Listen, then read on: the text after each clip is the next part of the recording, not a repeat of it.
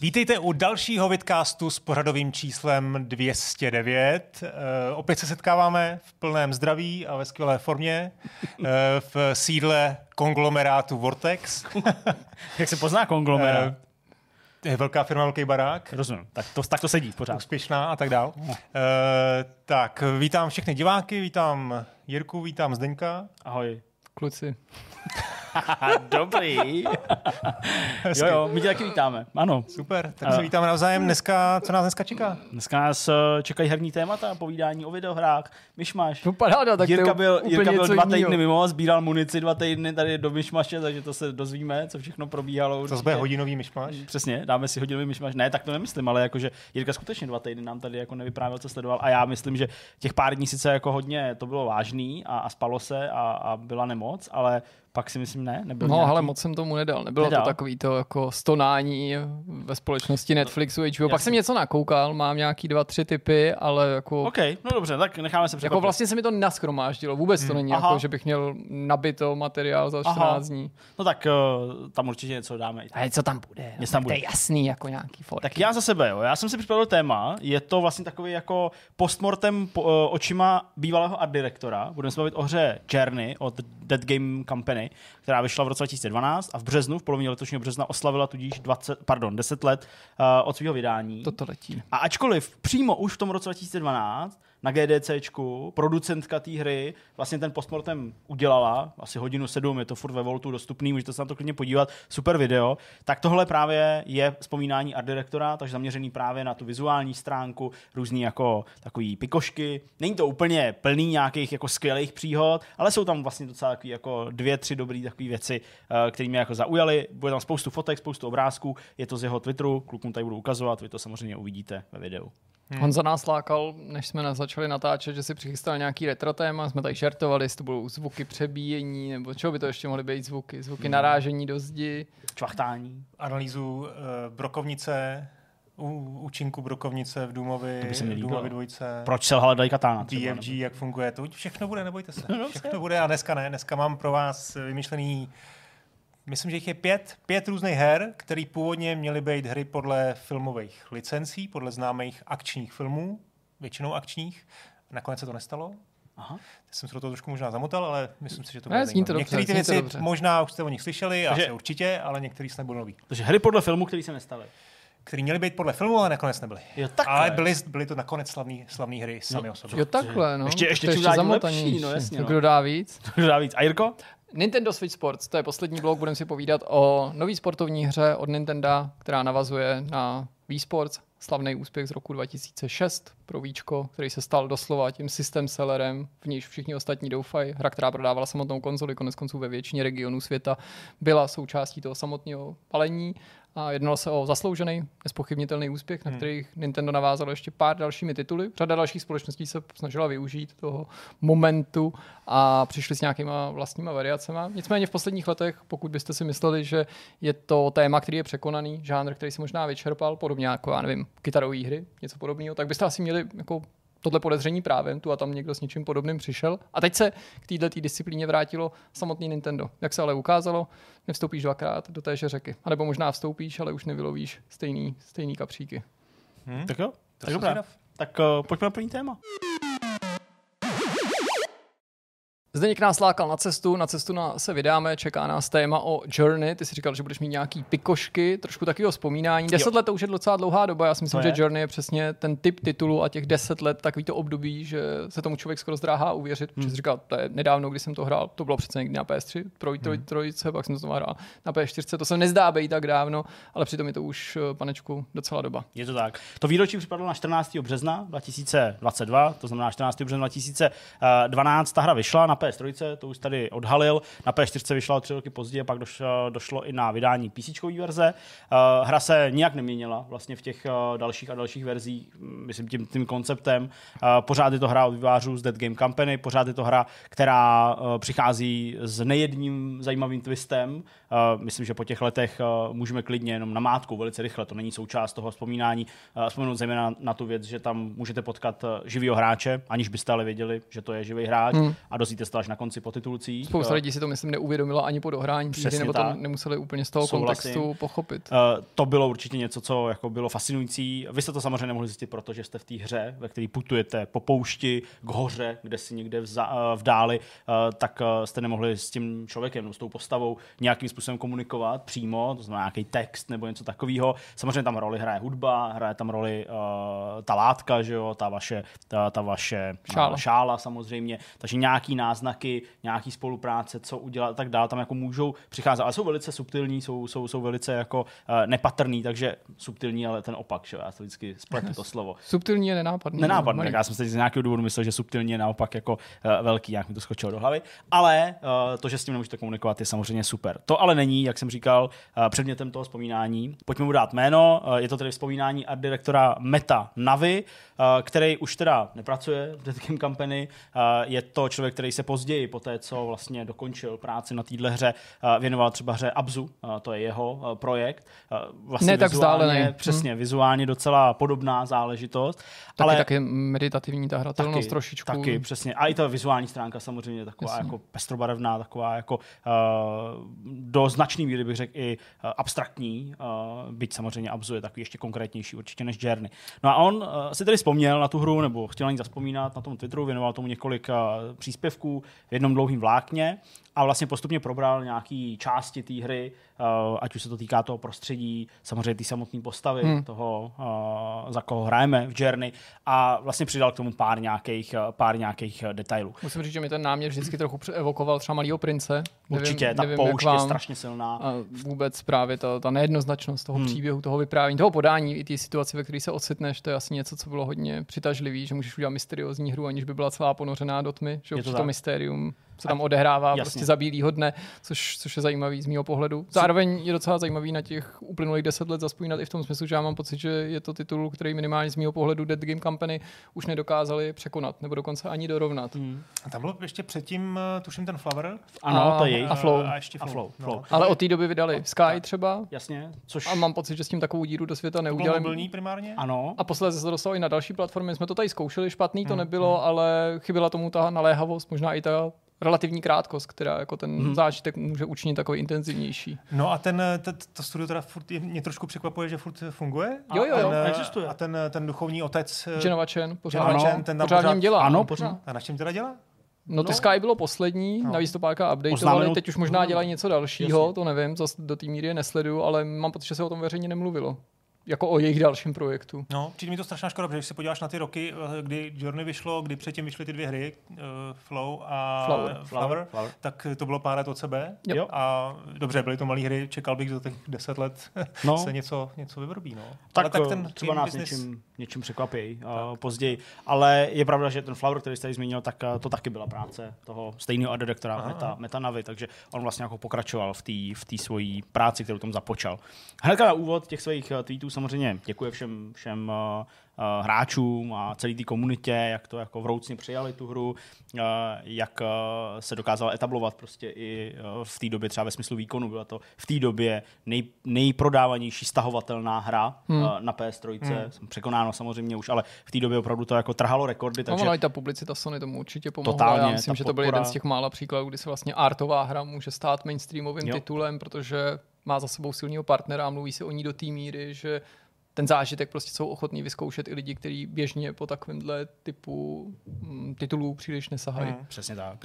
Uh, no a pak už se teda konečně přesunul uh, k těm jednotlivým věcem. Je to většinou spojený, uh, ty jednotlivé body toho jeho povídání, spojený vždycky s tím, jaký byl návrh, nebo jaká byla skica, kterou vytvořil, a pak tam většinou je k tomu dispozici i ten finální obrázek, dejme tomu ze stejné lokace, nebo z podobné lokace, nebo nějaký, nějaký podobný, uh, pohled. Když uh, začal tu hru uh, vytvářet, tak samozřejmě museli vytvořit tu postavu, to je jasný. A co se týče postav, tak měli několik různých nápadů a konceptů. Uh, vy jak vidíte ten obrázek, samozřejmě vpravo, to už je to finále, ale vlevo, uh, jak vlastně vidíte toho humanoida, tak je takový dost konkrétní. Mm-hmm. Uh, velice rychle ale ho začali obalovat právě nějakýma jako mm, typama oblečení. Hráli si pořád s, od začátku s tou myšlenkou, myšlenkou té látky, která tam prostě hraje tu důležitou roli. N- nutně to ještě nemusela být ta šála na začátku, která samozřejmě zase vykrystalizovala, a jak uh, sám Metnava říká, každý jeden ten bod, ty iterace té postavy, a tady údajně nejsou všechny, tak byl hratelný v tu chvíli, kdy ho tam měli a zároveň jako formoval tu další iteraci právě ve smyslu toho designu, uh, té funkčnosti v té samotné hře hmm. a samozřejmě i ve smyslu toho vzhledu. Takže... To musí být strašně důležitý, protože ty první návrhy skoro připomínají nějakou děsivou postavu, zatímco ta poslední nebo ta finální jo. verze připomíná jakousi zranitelnou, možná dívku, mm-hmm. nebo někoho, koho si pojíš eh, s nějakou spíš ochranou, že najednou jo. tady ta pláštěnka, nebo nejen ten šál, ale vlastně vlastně ten úbor, který má jako ve mně aspoň evokuje pocit nějaký jako bezpečí nebo snahy se schovat, zatímco ty předtím to si spíš jako nějaký dramatický oblečení. Přesně, přesně tak. Takže, uh, jak jsem říkal, všechny, všechny byly hratelný, uh, všechny postavy měly nějaký, nějaký smysl a ten vývoj uh, logicky formoval pak i budování toho, toho světa. Ten svět byl od začátku převážně poušť, Tohle je samozřejmě záběr z té hry, uh, tak jak, uh, tak jak uh, si asi možná mnozí pamatují, ale vznikal tak, jako vzniká všechno. Tohle je malba, můžete se vlastně podívat, jak blízko už potenciálně měla ta malba k tomu finále, ale Mat na vás tady zastavuje na tou barevnou paletou. Hm, ta hra je teplá, když to řeknu takhle, protože se odehrává na poušti, samozřejmě využívá, a využívá samozřejmě, a využívá samozřejmě žlutou barvu, červenou barvu, jo, ty nádechy těch tónů jsou velice teplý. Hmm. A on říkal, že to samozřejmě odpovídá tomu, že jsi na poušti, jinak to vypadat nemůže. Velice si pohrávali s barvou uh, té oblohy, takže na těch různých verzích nákresů uh, je třeba víc do zelená, pak ale je ve finále uh, spíš taková jako do žluto-zelena, hmm. jo, a že to je prostě něco, co taky jako dotváří celkou tu atmosféru. Ale co říkal a bylo pro něj důležitý, je, že ten hráč se jako měl v těch lokacích, eh, v těch úvodních, jako pořádně ohřát, protože mířil, že jo, mířil k těm horám, který pak byly zasněžený a, a v podstatě tam lítal ve vzduchu mm. už pak, že jo, mezi, mezi, těma, mezi těma vrcholkama. Takže jako bylo i fakt takovou jako motivací toho hráče ohřát, byť ho pak ještě v průběhu uh, té cesty protáhl tím podzemím, že jo, jak tam byla taková ta temnější část, ale že jako i to mělo určitý, určitý symbol a že jako to bylo, to bylo důležitý. Uh, co se týče zpracování konkrétních věcí, tak uh, on sám třeba zastavuje u uh, jednoho z těch oblouků, který tam, který tam jsou, je to i vlastně součást jednoho z artworků, bych řekl, nebo možná nějakých ikonických screenshotů. To je takový ten most někde v té druhé lokaci? Přesně tak, za chvilku se k němu dostaneme. Tohle je návrh, zase můžete se podívat, jak vypadal, nebo jakým způsobem nad ním Metnava přemýšlel a pak jak vlastně vypadá to finále, doplněný tě, tou oblohou, jak jsem říkal, tím nádechem správným a už tedy postavou, za kterou vláje ten šál, který taky utváří že, do značné míry prostě ten celkový zážitek. Docela vtipný je, že on se tam samozřejmě pozastavil nad levelem, ve kterým se surfovalo, ve kterým eh, si projel vlastně jak na klouzačce. Uh, takže poskytl hráčům pohled na ten, na ten level v editoru, což vždycky bývá takový jako zajímavý, že vlastně demaskuje, že jo? ten svět, hmm. který z perspektivy té hry, tak jaký máš rád, vždycky působí jako komplexní, obrovský. Jasně, protože tam byla částečně fixní kamera, která ti neumožňovala se úplně volně rozjíždět. Přesně, přesně jo? tak, byť jako měl si částečnou volnost, ale výváři u mě skryli prostě ty hranice a takhle v editoru to vidět je samozřejmě zajímavý. No a pokud si na to vzpomínáte, uh, možná by k tomu vlastně mohlo přijít pak i video, to můžeme do toho, uh, do toho uh, nastřihnout, já ho tady teda nemám připravený, tak v jednu chvíli vy tam vlastně projíždíte... Takovýma sloupama? Přesně, takovýma sloupama. To je hodně ikonická scéna, protože já si taky pamatuju. Málo co si z toho ano. pamatuju, ale tohle třeba jo. Že... Přesně a samozřejmě tam zapadá to slunce, je to takový naléhavý, jako celá ta hra, a hezký, na pohled určitě hezký. Jenomže tahle hra, tedy Journey, vznikala v engineu, který se jmenuje uh, Fire Engine, psáno Pyre, Fire Engine, a ten engine podle Metanavy neuměl automatický stíny takže on ty stíny musel nakreslit ručně. Uh, čili i vlastně obrázek té mapy těch stínů tam on hmm. jako poskytnul. Hmm. Uh, říkal, že musel řešit třeba to, aby ty stíny měly uh, ostrý hrany, protože prostě vrhali je ty sloupy, které byly jako hmm. ostrý, tak uh, že vlastně musel to trefovat přesně na pixel, když to kreslil, je to vlastně vidět, když se to zvětší, jo, tak, uh, že vlastně trefoval tak, aby to prostě kopírovalo tu nějakou pixelovou mapu, aby to prostě bylo úplně ostrý, aby to dělal ten řez a museli tam prostě nechat promítnout vlastně z tohohle z toho poloprůhledného obrázku na tu, uh, na tu část uh, té uh, pouště nebo toho písku navátýho před těma sloupama a že to jako taky prostě byla určitým způsobem taková, taková jako takový maj, majstrštěk nebo prostě jako vohák, kterým se jako musel tam blejsknout, aby to mělo nějaký, nějaký dobrý efekt. V rámci toho surfovacího levelu on říká, že to strašně dlouho ladil, že jim to prostě strašně dlouho trvalo, uh, než všechny ty různé skluzavky a ty změny prostě toho terénu, aby to jako, uh, aby se nestrácel to momentum, aby prostě nějakým způsobem to jako působilo přirozeně, takže to jako velice dlouho ladili, ale že on to samozřejmě rád vzpomíná a že je to, že je to něco, co, co taky tu hru do značné míry definuje. Pak ukazoval ještě v rámci téhleté úrovně, té surfovací, vlastně ty ruiny, m, takový ten kanion, do kterého se tam dostanete, to je myslím už za těma sloupama, nebo možná, možná to je před ním, já se úplně nevybavuju, jak to to přesně, ale zase tam chtěl ukázat ten proces toho, jak vlastně takovéhle scény vznikají. Takže jako prostě nákres tuškou, který vznikne relativně za chvilku, ale pak se musí nějakým způsobem formovat, takže tohle to už je uh, nějaký, nějaký uh, obrázek, nějaká malba, která prostě má sloužit jako, jako koncept. A pak to finále, který zase je úplně jiný, nebo mně tak jako hmm. přijde, i díky tomu, jak se tam odráží to, uh, to slunce, jakým způsobem vlastně to zasazení do té celkové atmosféry. Takže vlastně i tohle, uh, celý ten proces uh, je hezký sledovat a je fajn, když výváři nechají hráče nakouknout, jak to, jak to pěkně vzniká. Tak, eh, posuneme se eh, do té podzemní úrovně. Eh, I tady vlastně nám poskytuje Metnava pohled nejdřív na nějaký jako návrh, to znamená zase spíš nějaký 3D mockup, tohle už byly 3D modely, které prostě si velice jednoduše otexturovali a posadili do té scény. Zkoušeli tam hodně světlo, říkal, že to bylo velice těžké přejít vlastně z té pouště, přejít do té tmy, tak aby to pořád bylo čitelný, aby ta hra pořád nestrácela nějaký jednotný styl, ale aby zároveň hráč prostě jako velice dobře věděl, že se nachází tedy v na nějakým trochu jiném místě, takže to bylo těžký, ale samozřejmě to finále, to už si určitě vybavujete, taky zahalený takovou mlhou, spíš do těch studených tónů, mělo to působit jako kontrast a to si myslím, že, že celkem, celkem sedělo, takže to je taky něco, co se podařilo. Uh, co je vtipný tady v této části, právě v tom, v tom podzemí, tak uh, když to nechávali uh, hrát nějakou testovací skupinu hráčů, která vlastně pomáhala i utvořit nějaké očekávání ve smyslu ratingu, tak museli zasáhnout do té hry, po té, co tu skupinu to nechali odehrát. Protože v této lokaci se nachází poměrně dost kousků, kousků té látky a ty jsou červený, protože červená barva je jako dominantní barva této hry právě ve smyslu, uh, ve smyslu té látky. A protože to byly malý kousky a bylo jich tam hodně, tak někteří z těch testů, těch lidí, kteří přišli, si mysleli, že to je krev. A údajně to jako jednu chvíli směřovalo i k tomu, že ta hra, která má rating E pro všechny, bude mít rating T pro teenagery. A to oni nechtěli takže museli upravit barvu některých těch eh, kousků té látky, některý odbarvit trošku, některý nechat jako, jako červený, aby bylo zřejmé, že to prostě nejsou cákance krve, uh, že to prostě hráčům přišlo jako krev. Tak to je takový, uh, takový zvláštní. On prostě říká, pro boha, byla to jenom látka, jo? takže tam i s vykřičníkem, s vykřičníkem to tam prostě podtrhuje. No a pak se můžeme posunout dál. Tady jasně ukazuje takovou tu ceremoniální věž, na kterou, na kterou tam se potřebujete dostat, vylíst a vyletět nahoru. To je něco, co původně mělo vypadat zhruba takhle. To znamená něco, co mělo být zase takový jako naléhavější, takový jako temnější, ale nefungovalo to. Říkali, že už je to příliš jako chladný, takže pak nakonec, nakonec to zesvětlili Eh, tu věž, eh, asi aby možná i potrhli celkovou tu stylizaci eh, té hry, takže tady vidíte, že ta změna byla opravdu velká. Taky pro něco, co ladili hrozně dlouho a dlouho tam nesedělo. Ještě se pak dostaneme k jedné úrovni, kterou pak nakonec na poslední chvíli museli měnit úplně kompletně.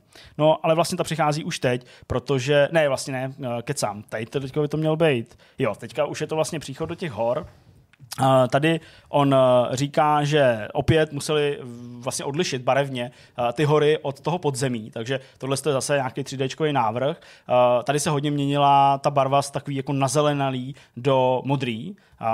Po tom návrhu samozřejmě přišlo to finále. Je to trošku jiný, když se podíváte malinko, malinko to jako působí, uh, působí jinak, ale tady prostě začala ta zima, tady vlastně hráči měli pochopit, že to možná nebude takový jako prozářený sluncem a že tam možná jde o něco víc, než jenom o nějakou pouť přes poušť, takže uh, i to prej bylo velice důležitý, ale líbí se mi a já tam vlastně přeskočím, že oni, když se dostali vlastně na závěr té hry, Uh, tak uh, tam je taková ta úroveň, samozřejmě jste v těch horách a lítáte tam de facto mezi těma vrcholkama. A vlastně uh, tuhle tu úroveň oni měli zpracovanou úplně jinak. Měla to být kolejnicová nějaká část, která měla víceméně částečně navazovat na tu surfovací část, ale prej údajně, když to dělali, tak od začátku věděli, že tam jako není něco dobře s tou poslední úrovní. Jakože že prostě to nepůsobí správně a hrozně prej jako kolem toho chodili, ale furt na tom pracovali, pořád to posouvali dál.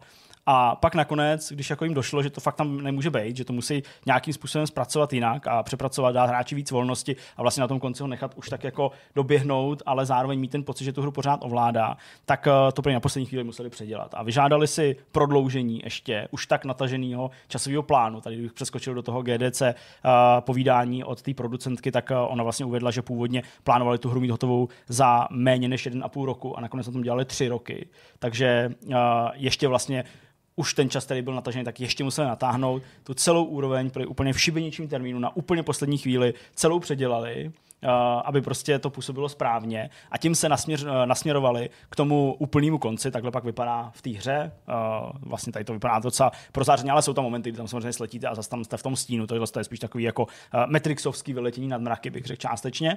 Takže to celý předělali a pak se teda jako se nachýlili k tomu úplnému konci a ten konec měl vypadat uh, jinak, než uh, nakonec vypadal. Ale vlastně Matt Nava už tomu jako přidává takovou, takovou příhodu, že uh, tenhle obrázek, který sledujete, to má být konec.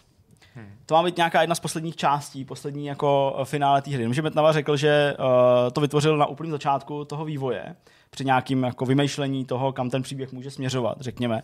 Ale vlastně v na začátku toho vývoje jako nevěděli, kam vůbec jako dojdou. Takže i pro ně to bylo do určitý míry taková jako cesta, na základě který jako zjišťovali, uh, co to vlastně bude a že v průběhu vývoje té hry samozřejmě si to do sebe sedlo, uh, oni pochopili, jakým způsobem ten konec bude vypadat, takže ho udělali a to je vlastně asi ta největší změna, bych řekl, protože tohle vypadá jako já nevím, prostě nějaký zvony, nebo prostě jenom nějaký takový ty himalajský uh, vlaječky, jo, nebo prostě... Asi každý v tom může Každý to vidí něco jinýho, trošku něco jiného, jasně. ale to finále pak vypadalo takhle. Hmm. Jo, vlastně odchod do nějakého světla, řekněme, nebo uh, místo, který absolutně připomíná nějakou jeskyni, nebo, hmm. nebo, nebo nějaký uh, místa, které jsou začíný. Ale on prostě uh, říká, že tohle to bylo to správné, tohle to bylo, co tu, co tu hru definovalo. A jsou to podle vás mimochodem tyhle ty dílčí doteky a ty tweaky, který nakonec oddělí povedenou hru od nezapomenutelný, dobrou špatný, nebo nenutně jako hmm. všechny, protože já si během celého toho tvýho povídání prostě musím chtě nechtě klást otázku, do jaký míry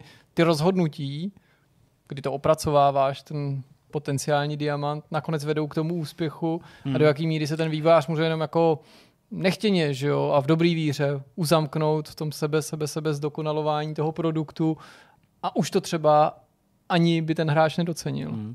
Já myslím, že je to do určitý míry otázka prostě citu, zkušeností, takže taková spíš taková jako mechanická věc, kterou podle do toho vývoje jako dáváš a zbytek je dle mýho reflexe rozpoložení a určitý náhody, bych řekl. Protože jako byla by ta hra lepší, kdyby skončila záběrem na prostě vesnici nebo jeskyni, ve který, nebo nějakou soutězku, ve které, který jsou. To nikdo právě neví. Právě, no. Jo, ale já si fakt... Ale myslím... zase mi nepřijde, že by nutně musela být horší. No jasně, právě. Že nikde nestojí, že ten první no. návrh je nutně ten základní, který hmm. překonáš. Co myslíš ty, Honzo?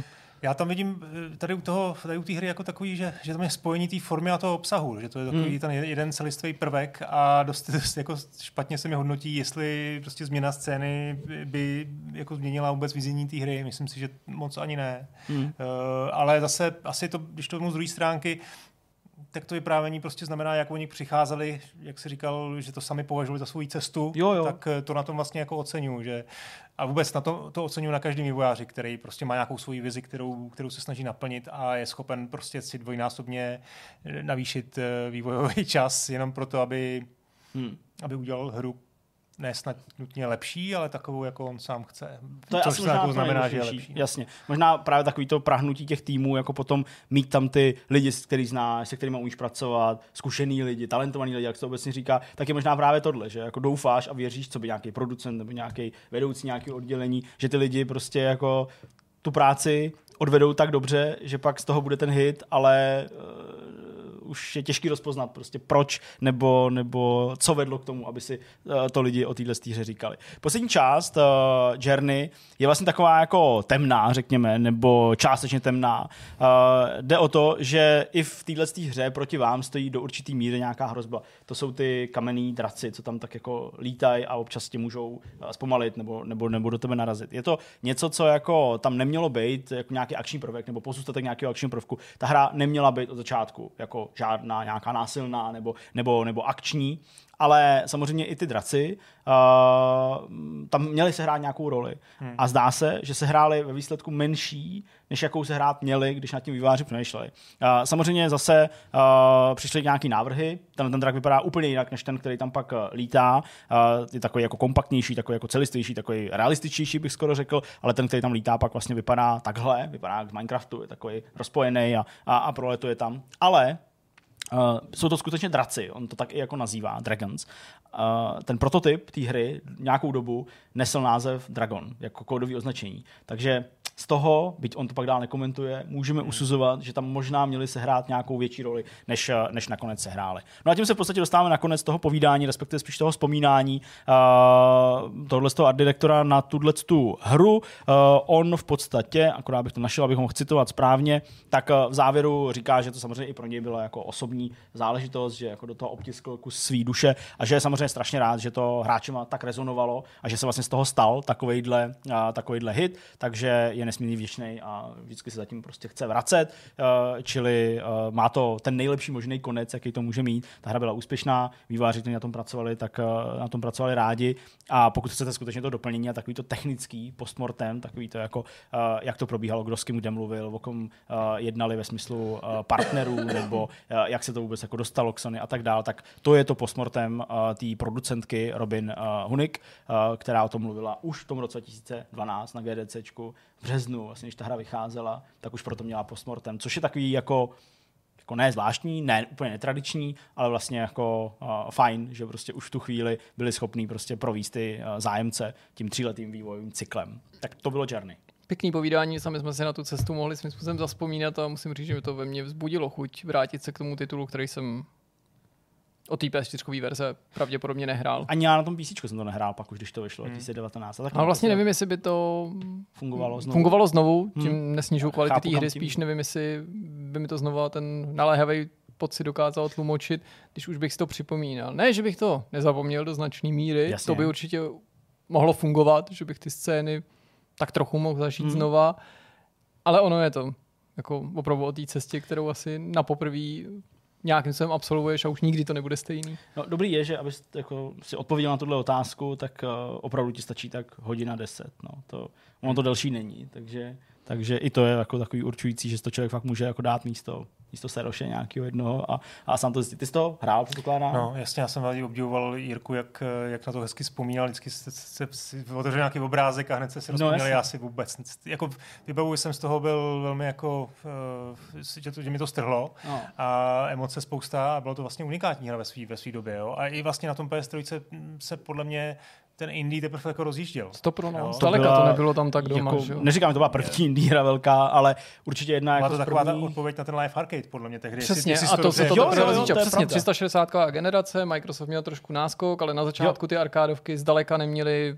takovýhle ambice, umělecké kvality, že jo, byly tam spíš Souhlas. jako rychlíci, jako Geometry Wars, že jo, na 360 no. to bylo všechno super. A určitě to byla jedna z těch her, která pomohla jako spojit ty dva světy, že jo, ten mainstream, hmm. nezávislou scénu, vysoko a nízko rozpočtové hmm. hry, vlastně stát se tím malým velkým titulem hrou, která je malá, ale nemůže nám předat jako stejně silný zážitek jako ty největší tituly. To je jedna z nejmenších her, o který se přitom jako napsali stohy textu jo. a mluvilo se o ní ve stejných superlativech jako já nevím, co v tom roce vyšlo, jo? třeba jako o Crysis, prostě abych zvolil nějaký Jasně, úplný protipol, nějaký vysokorozpočtový titul. Hmm. Jasně. Jo, jo, souhlasím. No, tak, uh, takže Journey a jako vrátit se k tomu, já si myslím, že já bych si to užil asi úplně stejně jako poprvé. Jako fakt to, no, že, já, já, ale ty, ty, ty, ty očekávání mě... by tě možná v tom bránili, protože tehdy jsme byli taková jako tabula rasa, že už no. pak to provázela určitá pověst, ale na začátku, když jsi byl mezi těma prvníma, tak si vlastně jako nevěděl přesně, co máš očekávat, ne, že by ta hra neměla žádnou marketingovou kampaň, to ale, ne, no, ale ten výsledek asi předčil to očekávání, zejména s ohledem na to, že když jsme se do toho na začátku pouštěli, tak jsme se nepouštěli.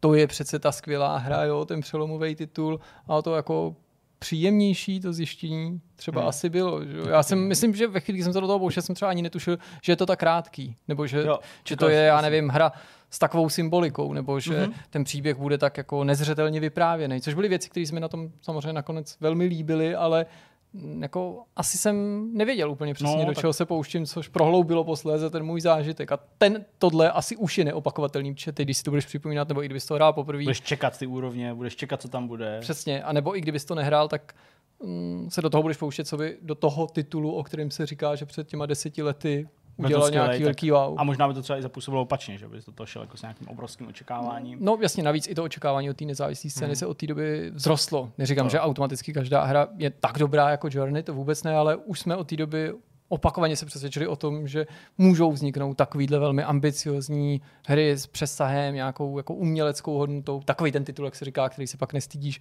doma ukázat prarodičům. No, ono se jim říká- videohry. Pejorativně se jim říká experimentální, jo, ale tak já bych to asi řekl tak, že to není hra, která je postavena na, na tom nahrání, na, na mačkání tlačítek, na utíkání a skákání, ale na, na zážitku. Jo. A to Hmm. si myslím, že opravdu v tomhle Journey určitě nebyla první, ale byla to, eh, byla to hra, která v té době byla jakoby do jisté míry zjevením Mhm. a od té doby jsme to viděli Hmm. mockrát eh, a díky tomu, že vyrostla indie branže a vůbec eh, ty, ty, ty, tady ty příležitosti se jako se, se stonásobně zvětšily, ať už na Steamu nebo i na těch konzolích, tak to zažíváme nesadeně, ale pořád si myslím, že ta Journey je i dneska eh, relevantní. No. Já myslím, že to vycházelo nedlouho třeba po Braidu, což byl zase takový protipol, že Jo, jo, určitě. 360, Jo, jo. super úspěch nezávislé scény, ale i když se na ty hry dneska podíváš, tak přestože Braid je jako zajímavě stylizovaný titul, herně možná jako komplexnější, někdo by řekl dokonce vyspělejší, bude, bude tak ten stačí se remaster, podívat ne? na nějaký Jsem trailer a prostě mm, tohle je prostě titul, který prostě zalichotí divákům Hmm. i, i nehráčům, tím je samozřejmě zajímavý. Že?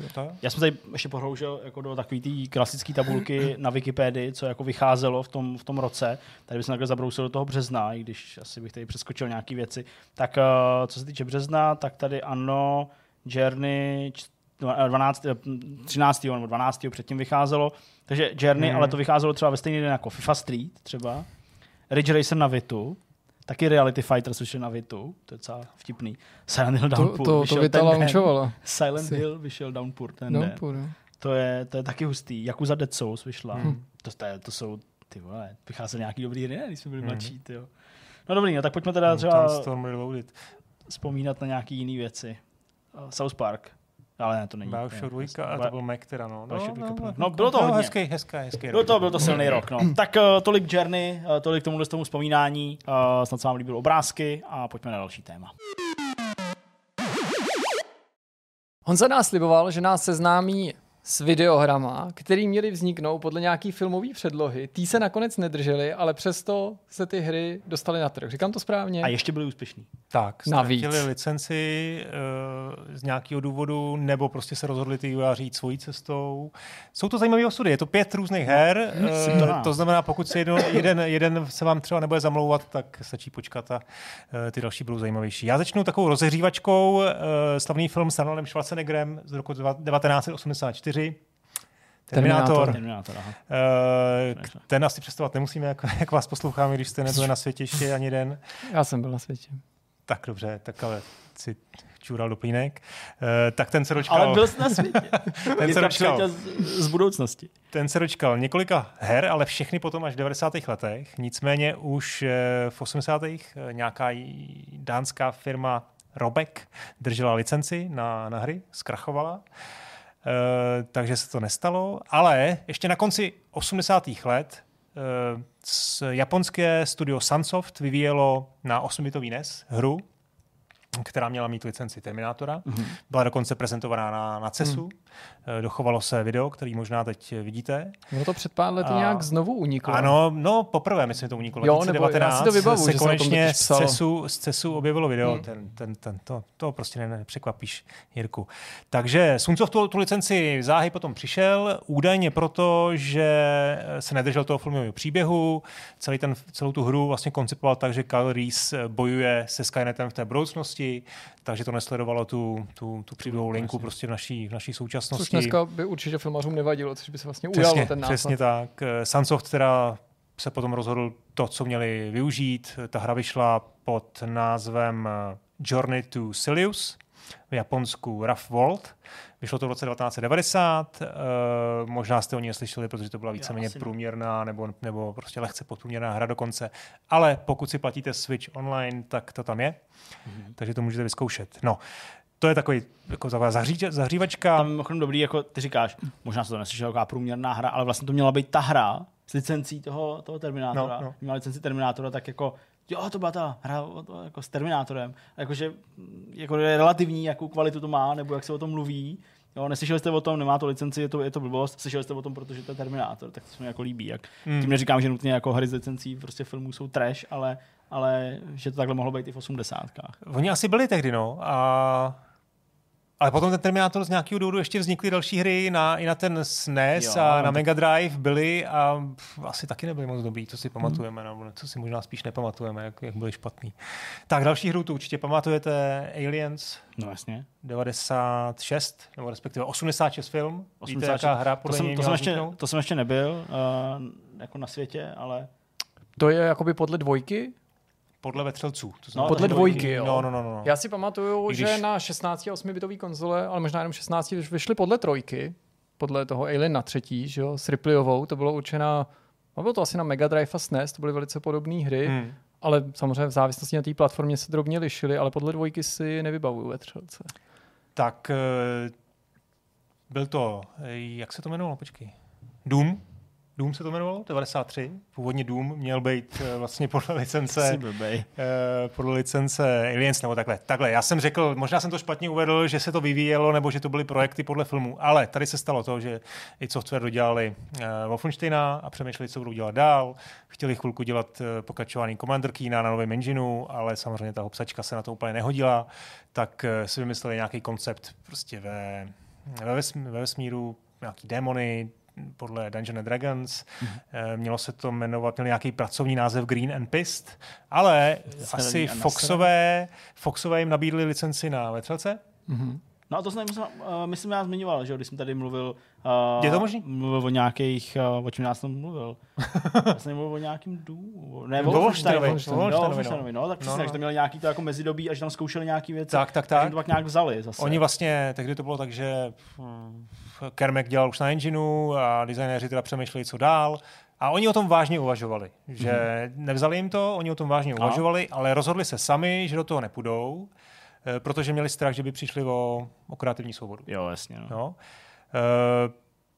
Co se ale vlastně potom přihodilo je, že ty Aliens eh, vznikly jako totální konverze, poměrně dost slavná, Aliens TC. Jako Duma. Uh, jo, jo, jo, Hmm, to vyšlo, byla to jedna z prvních, už, už v roce 94 to vyšlo a byla opravdu výborná, měla tísňovou atmosféru, je to jedna z takových těch nejslavnějších nebo nejikoničtějších totálních konverzí Duma, který si si stáhnul zadarmo. Dělal to Justin Fisher a byla to opravdu, já si to pamatuju do dneška, to, byla, to, to mělo skvělou atmosféru, tam třeba byl první level té totální konverze, kde nebyl jediný nepřítel. Jo, to prostě, Hmm. hmm. když si představíš Duma bez nepřítele, Horor, tak no. jako to nejde.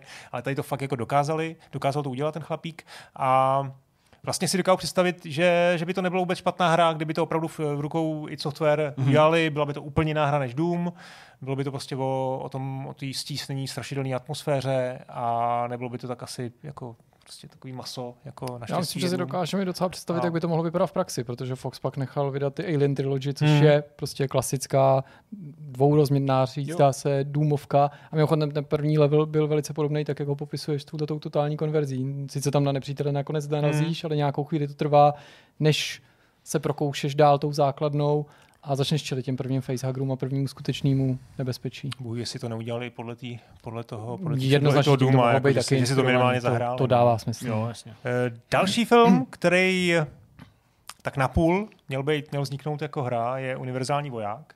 Okay. Říkám to něco? No, jasně. Jo, jasně no. sorry hoši, to jsem mušličky. nečekal. 92. Ne. Uh, Fandam versus Počkej, univerzální. Ne, to je... To Dolph je... Lundgren. Ty si to Ježiš, pleteš. Jo, já si to pletu s, eh, s tím, já si to pletu s Demolition Manem. No. Ale univerzální man taky, to je to, jak se tam koupe nějak v tom ledu, aby ho tam udrželi naživu, nebo něco takového, No, myslím. To si nemyslím. Jako určitě jsem to viděl, já jsem tyhle ty filmy Já teď nevím, to který byl který, no. ale Fandam byl ten, ten, ten voják, jakoby ten speciální, uh, Jo, oni to jo. byli oba dva snad eh, veteráni z, z, Větnamu a Jo. jeden z nich byl předělaný. Právě, a musel ho tam hodit do ledu, aby, aby se neto... Tak, ne, dobře, OK. Myslím teda. Jako. Jo, to Roland, nějaký Roland motor. Emmerich to točil 92, pak vznikla spousta jako úplně Bčkových, možná i Cčkových, jako ta jednička byla Bčko a ty pokračování byly ještě horší. Ale jako, ale tehdy mě bylo kolik, 15 v 92. takže ten film byl prostě skvělý. To bylo samozřejmě. 15 v Jako 92. Všechno Fandamovi. No a v Midway si všimli tohle filmu a taky si všimli, a teď už budete určitě doma, si všimli si Street Fightera No. 91 a rozhodli se, že udělají nějakou podobnou hru a že tam chtějí mít digitalizovaného Jean-Claude Van Damme.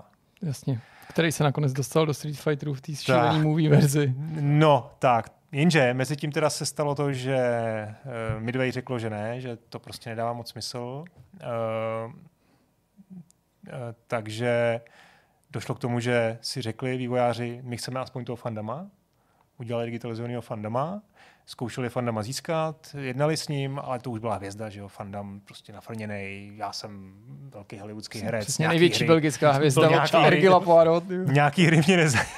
Přesně, to je pravda. Je Nějaký tě hry mě nezajímají. Eh, a nebo se, mu, nebo se prostě mu jenom ta myšlenka nezamlouvala. Každopádně, Vlámštinu na vás. eh, každopádně výsledek této jako anabáze se jmenoval Mortal Kombat.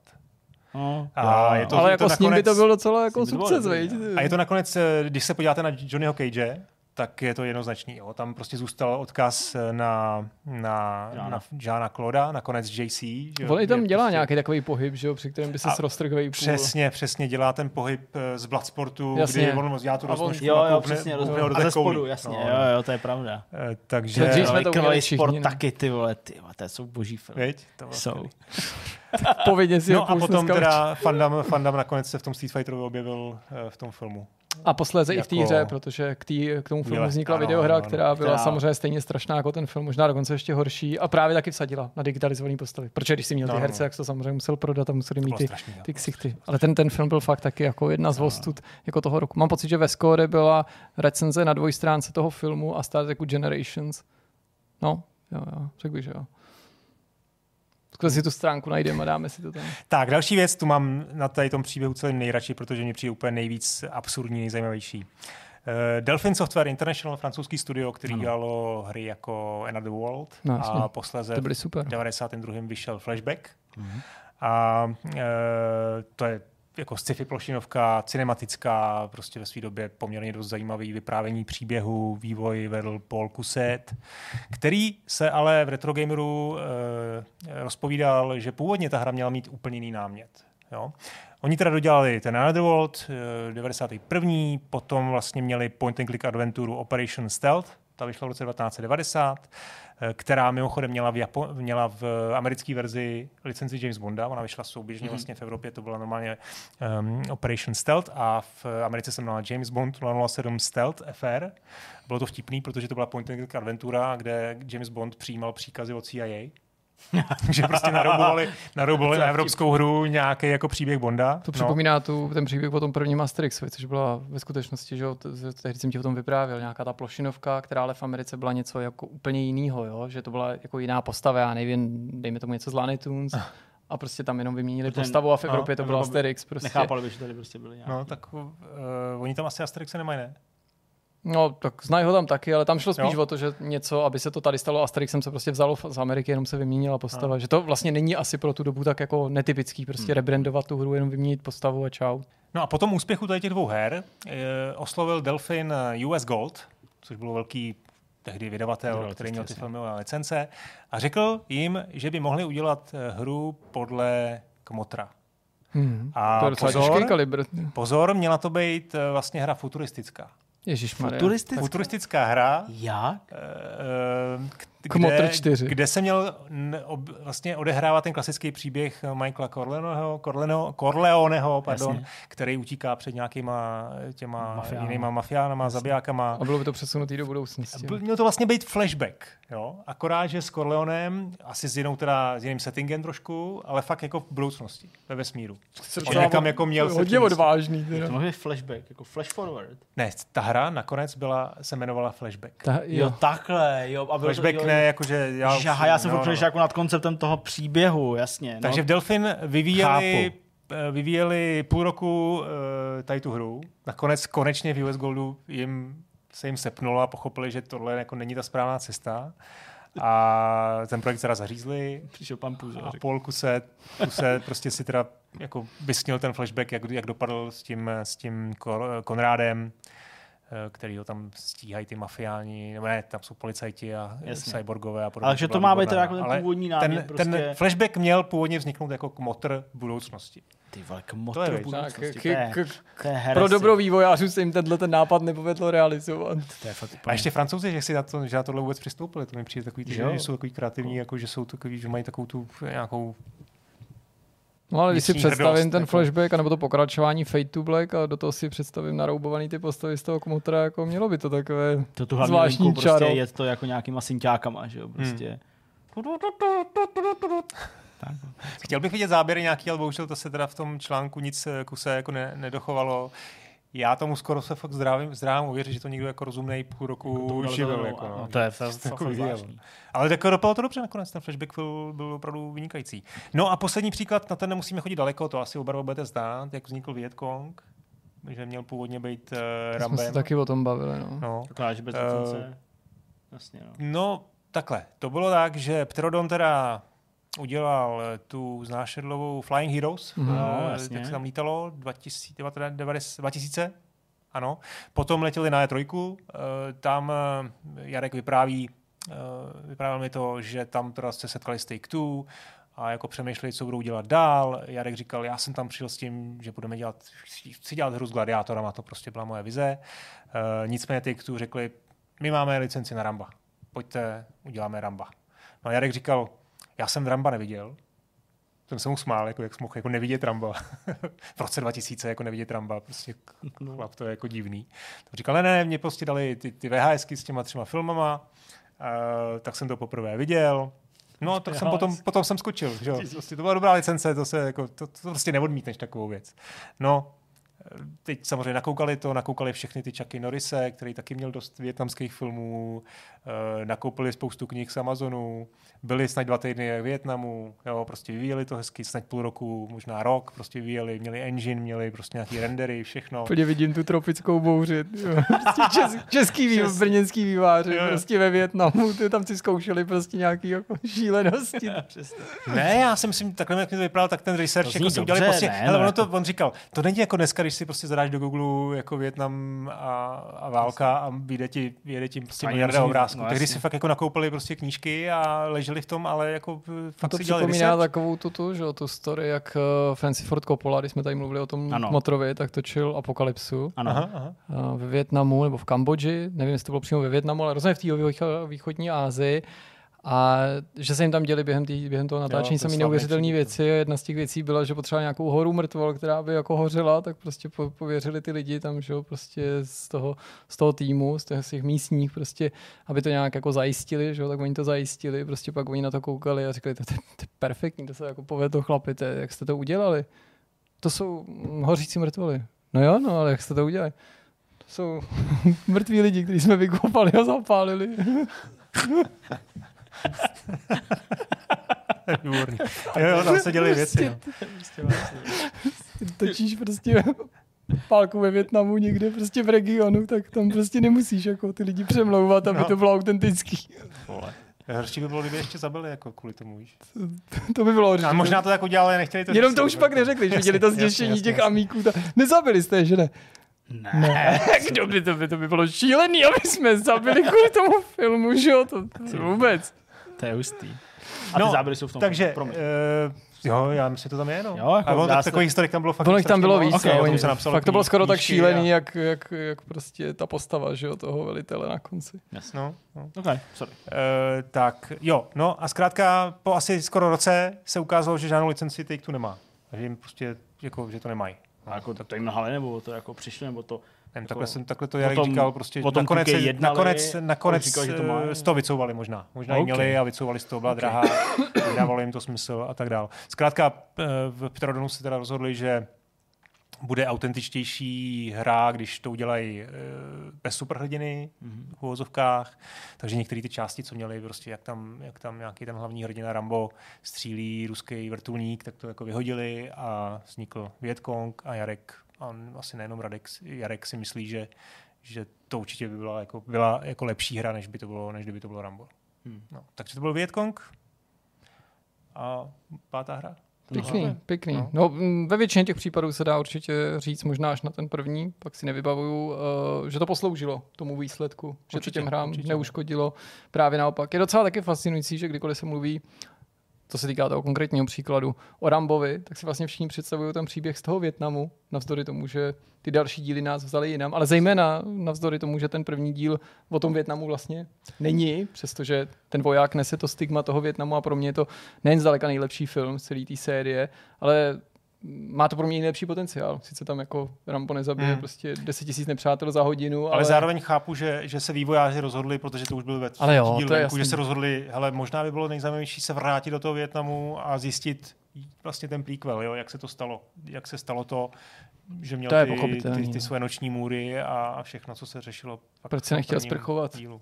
Ještě, když tě sebrali policajti prostě někde v horách. Přesně, ty vole. Muž jde po silnici prostě, a pak vybije celou, celou stanici, protože ho chtěli osprchovat.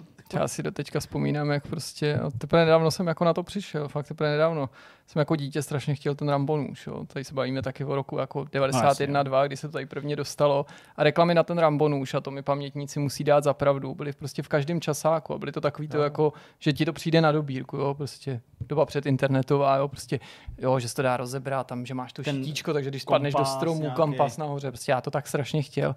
A táta mi řekl, že to objednal.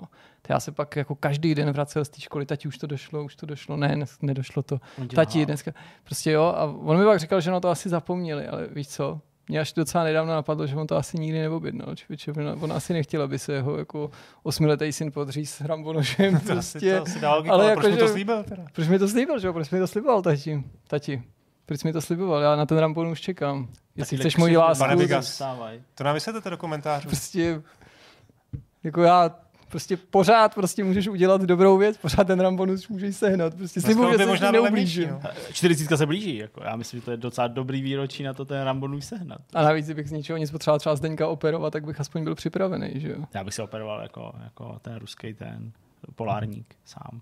Sám. Hmm. Tak ti jenom ten Ale s tím.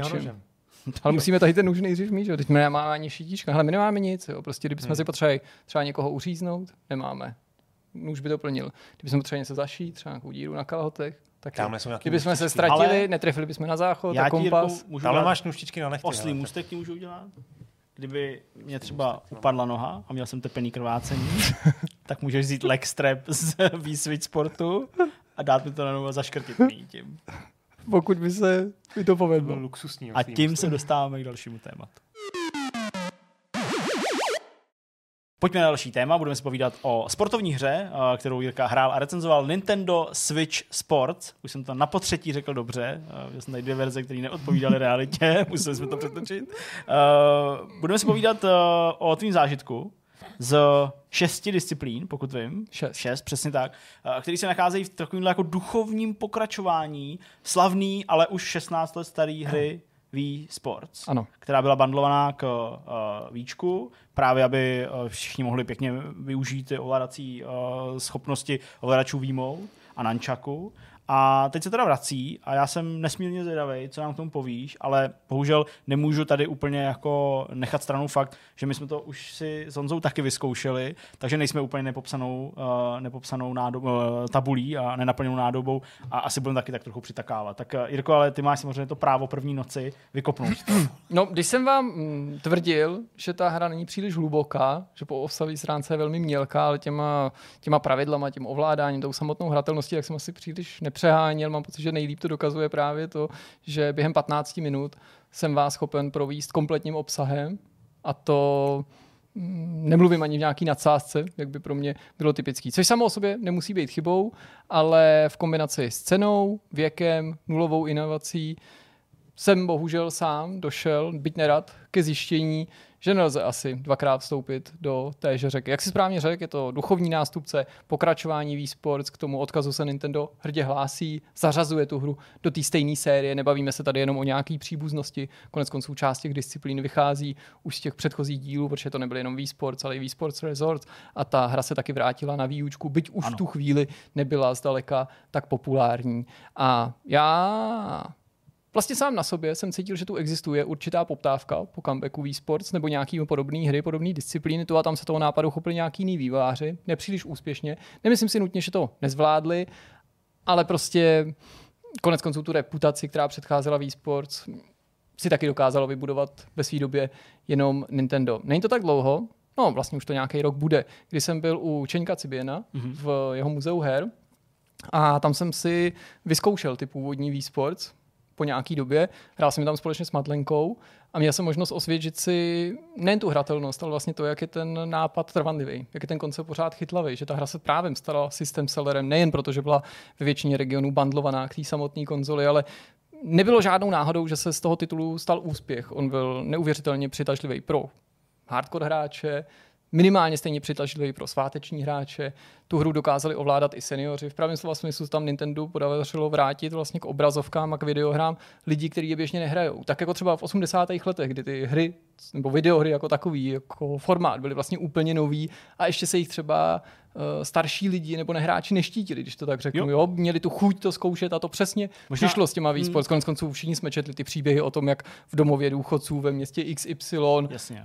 někdo rehabilituje jo, za pomoci výsport, což nebylo ani příliš přehnaný. Mně to skoro přišlo takový jako v té době prostě ne ani Gamecube, ale ještě jako předtím Nintendo 64 a ještě předtím NESu, respektive SNESu, jak právě vznikaly takový ty jako rodinný reklamy, takový to jo. jako pojďme všichni, celá rodina. To už se podle mě pak vlastně od té éry, já nevím, PS čtyřky skoro vůbec, bych řekl, nebo málo. U, těho, u, u toho Nintendo, u toho Switche pořád ty reklamy jsou jako podobné. Ale, ale, u toho víčka to bylo ještě mnohem to bylo silnější. přesně, prostě. normální, a proto přesně, jako domov důchodců. Že drtivá ta většina těch reklam byl takový ten pohled do nějaký třeba japonský, jo. americký domácnosti jo. a tam to hraje babička, dědeček, táta, máma, teenager a do toho prostě třeba dítě předškolního jo. věku. Jasně to všechno vlastně svým způsobem byla pravda. To se mi na sport líbí, že to není jenom příběh o nějakém úspěchu, který je nafouknutý, medializovaný a vlastně není pravdivý. On je pravdivý, ten titul byl povedený a ano, do značné míry se zasloužil o to, že ta samotná konzole byla nesmírně úspěšná, byť teda eh, se zasloužil trochu nechtěně ten titul i o to, že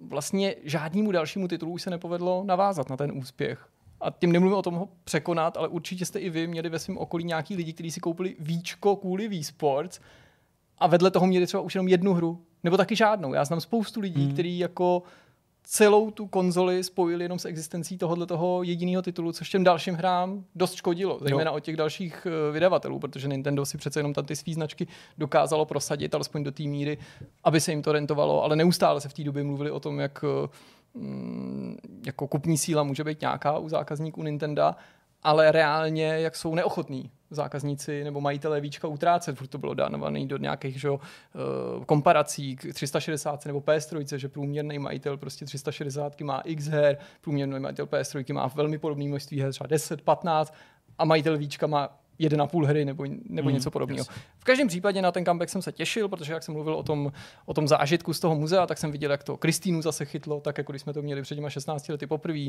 jak si to Madlenka chtěla vyzkoušet a i mně se to líbilo, takže jsem tady cítil jako potenciál a prostor na tom trhu.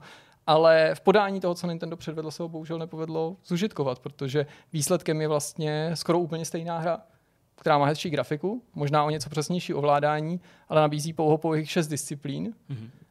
A notabene celá ta hra je po hříchu nedodělaná. Tak například mi přijde úplně neuvěřitelný, že Nintendo tu hru oznámí v únoru, do pár měsíců je jí schopný a ochotný vydat, ušije si na sebe byč v podobě nějakého termínu a přitom ve chvíli, kdy tu hru posílá na trh, tak do toho nedostatečného počtu disciplín potenciálním zákazníkům říká, jo, ještě tam bude jedna disciplína, golf, ale ta přijde někdy v létě nebo na podzim. To přijde jako obrovská chyba. To je jo? divný, no. Nebo ty můžeš využít chtěl říct perifery, speciální doplněk, legstrap, popruh na nohu.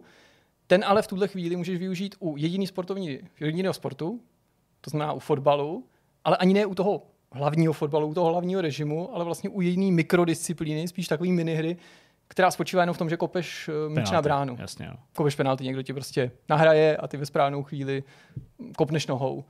Ten legstrap a jeho fungování a jeho podpora by se pak měla rozšířit i do zbytku toho fotbalu. To už vývojáři taky řekli. Hmm. Ale proč tam není už teďka? tomu taky nedokážu porozumět. jasně, Čili jako ta hra je jako v mnoha počkat, ohledech no. jako nedodělaná, což je zvláštní s ohledem na to, jak málo obsahu nám nabízí. Zejména pokud na to myslíš jako na titul, který si pořídíš jako pro offline hraní. Ne nutně pro single, to bych vůbec nedokázal doporučit, ale třeba jenom pro hraní s rodinou nebo na nějakou party, kdy všechno, co hraješ, jsou vlastně jenom krátký zápasy, krátký exibice. Není tam žádný šampionát, žádný žebříček, žádná možnost turnaje, většina těch zápasů je extrémně krátkých. A třeba, aby jsme prosvištěli i ty disciplíny, což tady pochopitelně mělo zaznít, tak máš tam na výběr tenis, tak jako na začátku, badminton, což je, jak sami výváři říkají, jedna z nových disciplín, ale jenom jakousi rychlejší variací na tenis. Hmm. V podstatě Jo, jako stejně bys tam mohl nasekat další disciplíny, jako prostě raketbal, squash nebo něco podobného, línej tenis možná. Nebo Uh, třeba máš, volejbal. Máš tam bowling, máš tam volejbal, který je novou disciplínou, Je bowling samý. není. Vypadá hodně jako, jako, jako tenis, no, i když... Hraje se to podobně, i když to má něco komplexnější Jasně. pravidla, třeba než ten badminton. Konec konců v tom volejbalu už můžeš alespoň tu postavu ovládat částečně analogem, i Což- když ona se jasně. pohybuje i z části autonomně, že hmm. není to závislý nutně na tom tvým pohybu. Máš tam šerm, to taky je disciplína, která už tam v minulosti byla. Sice není tak eh, mm, řekněme tomu jednoduchá nebo přímočará jako box, na druhé straně zase poskytuje nějaký prostor pro taktizování, pro nějakou strategii. Myslím si, že to je taky jako disciplína, která sice pořád v tom, s tím základním ovládáním není nějak náročná, osvíjí si během chvíle kdokoliv, ale asi jako mm, největší problém tady bude, aby se utkal někdo, kdo to zná s někým, kdo začíná, že ten, ten, ten mu nebude soupeřem. No a ty poslední dvě, to je fotbal a ten, ten zmíněný volejbal. Hmm. A přitom ke každé té disciplíně Bowling, možná se neříkal. Jo, jo, někdy na začátku, ale jasně, Aha, jo, bowling jasně. se taky vrací, vrací z té úplně původní hry. Takže mm, prostě ten, ta nabídka jako hmm. opravdu není velkorysá a ani to provedení těch disciplín nejde bůh jak do hloubky. Musíte určitě padnout, že ta hra není prodávaná za celou cenu, mm-hmm. nebo za plnou cenu, za těch 60, ale je prodávána za 40, eh, nebo za cenu odpovídající 40 Jasně. dolarů. U nás je to nějakých 12, 13 12, návaznosti 13 na to, kde, u jakého prodejce to Jasně. kupuješ. Mě upřímně zaskočilo to, jak jsou ty disciplíny povrchní, nebo povrchní, jo. Oni nejsou No, nejsou o nic komplexnější, než byli před 16 jako byli, lety. jenom prostě mm, nejsou zábavný, nebo to je možná ono. Jo, že vlastně jako ty, že prostě třeba při tom tenisu, ty vlastně hraješ jako čtyřhru, ale neovládáš to druhého hráče, respektive ho ovládáš prostě jako jenom, když je u něj prostě míček, tak jako švihneš, ty uděláš a ono to jako zadetekuje a prostě ovládáš. Že- Jakože to není celý AIčko. Takže se nemůžu pohybovat svobodně po tom kurtu, ať už u tenisu, nebo, nebo u toho badmintonu. To mi přijde jaký, jaký jako divný, takový jako zpátečnický. No, Možná oni chtějí, aby to bylo co Dobře, nejsnazší, dobře, ale je to na přesně, úkor no. tý Jasně, toho najít v tom hloubku. No. Neříkej mi přece, no to se asi to ani nemyslíš, tak to ani nechci jako uvádět, ale já si myslím, že by přece bylo úplně jako snadný tam dát jako auto move a prostě manuál move. Ne, jako stejně musí být ta postava napozicovaná na celém tom prostoru. A stejně to prostě je jenom, jenom toggle, jestli ji ovládáš nebo neovládáš přece. Jo? Jako, to, je, to, to, je věc. Ale co mě zaskočilo, tak možná tohle je spíš jako takový prostě k diskuzi a k debatě, jak jsou zpracované ty disciplíny, ale jak je vlastně zpracovaný ten zbytek té hry. Jak je nekonzistentní i třeba ve smyslu té nabídky, té herní nabídky, jak prostě jako někde musíš potvrdit prostě s kým jdeš do, do zápasu jedním způsobem, někde vybereš jenom druhým způsobem. Máš disciplínu, kterou můžeš hrát prostě, já třeba ten fotbal. Jeden na jednoho, čtyři na čtyři, pak tam máš ještě ty penalty a ty vlastně nemůžeš během té hry si jako změnit tu disciplínu, nebo jako tu poddisciplínu, ale musíš se dostat do toho jako hlavního menu, ty hlavní nabídky těch sportů a celý to jako znova naklikat, hmm. že jako i tohle nemůžeš prostě v té hře udělat. A to mi prostě přijde strašně nenintendovský, Hmm. jo, tak strašně nedotažený v porovnání s tím, jak hrozně jako pečlivě jsou ty hry od Nintendo a tohle vznikalo v Nintendo, jak jsou jako většinou dotažený, nebo v drtivé většině. Já vím, že ty Honzo hraješ hodně hry na Switchi od Nintendo, tak samozřejmě můžeš kontrolovat, nebo jako... Jo, jo, jo, já, jak jsem, to jako no, já nad tím přemýšlím, jak to je, protože teď jsem to tady jako vlastně viděl uh, poprvé, jsem si to během 15 minut zahrál, jak si říkal, a taky se na tu hru docela těším, protože jsem to chtěl se synama jako hrát, vlastně teď po víkendu to budu hrát, doufám. A, no, Jestli můžu, já se ještě vrátím k té výčkové věci. Já jsem ti tam dostatečně ne, ne, neskočil do řeči, protože jsem se k tomu taky chtěl vyjádřit. Protože já si pamatuju, jak jsem byl na E3, seděl jsem v tom Kodak Theater, když uh, tam dole Miyamoto s Regime oznámili uh, Víčko, Víčko a jasně. vlastně ukázali Wii Sports, 2006 to možná bylo, oni to ukázali velmi na poslední chvíli, ta hra vyšla tuším v listopadu, ani to někdy v tom květnu, Jo, to květu odhalovali, odpovídá, aby, no. aby to nikdo neskopíroval. A teď já jsem tam prostě nahoře koukal, kroutili jsme tam na sebe jako hlavou a co se to děje jako dole. Jo? Co, tohle je Nintendo, tohle, tohle, tohle jsme nečekali. My jsme chtěli nový Mario, nové jako věci, velké hry a potom, potom druhý den jsme vlítli na to, na to, na, na to výstaviště a tam jsme to pochopili. Jo? To prostě byla, byla jako úžasná hra, která měla tu, tu casual hratelnost, a strašně nás to bavilo a ten zásah úplně chápu. Byla to nejlepší um, demonstrace i technologie. Demonstrace toho víčka. Hmm. Samozřejmě to s sebou nešlo, neslo i ty negativa, že si to prostě lidi koupili jenom, jenom na to a nic dalšího nechtěli, ale to můžeš hodnotit jako pozitivum i negativum. Prostě Jasně. díky tomu prodali jako spoustu jako milionů, nebo desítky milionů těch konzolí. Jo? Že si ty lidi nekoupili další hru jako je vlastně chyba Nintendo, ale rozhodně ne Wii Sports. Wii Sports je v tomhle tom prostě úplně geniální. Potom přišla přesnější verze, Resort, ta hra vyšla ještě v dalších nějakých jako mutacích, vlastně ty pohybové hry, že nakonec eh, PlayStation na to musela zareagovat, Movama, uh, eh, to už tady jako padlo to Natalem. uh, Xbox že měl, dělal Kinect. Uh, Přesně. vznikl nový fenomén a ale já se pořád k těm sports hmm. vracím, pořád vlastně do dneška si jsem tam bowling zahraju na, cha, na chaltě a furt ho mám rád, jako furt ten bowling a tenis jsou pro mě dvě disciplíny, které prostě měly a furt jako mají nějakou, nějakou hloubku. Hmm. Jo? Ale hloubku v tom smyslu, že fakt jsou takový, že to vemeš a hraješ Občas tam máš nějaký už chyby, po letech už víš, že prostě můžeš hrát jenom zápěstím, nebo ta hra špatně jako generuje v, uh, forehand a backhand, eh, tenis, typický bowling, a je to vlastně úplně jednoduchá hra, kde hraješ krátký zápas, není tam nic propracovaného. Jo? A tady jsem najednou hrál ten bowling a měl jsem pocit, že ten bowling je jako horší. Že tam, já si aspoň pamatuju v tom e že, že tam musíš pustit tlačítko pro puštění té koule. Mm. Jo? Zase pro to tak mě opravte, ale, ale tady najednou jsme to tady jako vlastně oba dva jo. koukali na já to, jsem taky jako, dělal chybu, no. Vlastně nesmíš to pustit. To hmm. Ale kvůli tomu to není jako horší, naopak já bych řekl, že v tom ovládání je to přesnější, zejména tyhle ty věci, které zmiňuješ třeba v souvislosti s tím tenisem, zase aby jsme té hře nekřivdili, protože ta detekce toho pohybu, směru toho pohybu, právě forehand, backhand, to prostě vyhodnocuje velice dobře a neříkám, že to nejde o šulit, to jde pochopitelně jo? taky. To i tady, jako nakonec jsem hrál prostě volejbal v sedě, jenom tak jako to vypadalo spíš, že mám v ruce pánev a něco tam jenom Dobře, jako šmrdlám, ale... ale jako ale ta Když hra, chceš, tak to může no, přece ovládat jako docela jako přesně. argument Nintendo bude, to není hra pro vás, Jirko Zdeňku, to je prostě hra pro casual hráče, který nechtějí v tom tenise mířit. Jo, a s tím asi jako nemůžeme moc polemizovat. I když já si myslím, že by tam ta hloubka být mohla. A ještě jednu věc, co si říkal, je, že vlastně tady ty hry se ztratily ze, ze zemského povrchu. A to není pravda. vr hry jsou na tomhle postavený a já třeba hraju table tenis na, na Oculusu Questu a to je úplně geniální. Tam máš normálně ovladač v ruce a ta hra samozřejmě jako má jinou technologii než, než tohle, není to jenom no, pohyb, má kamery a všechno.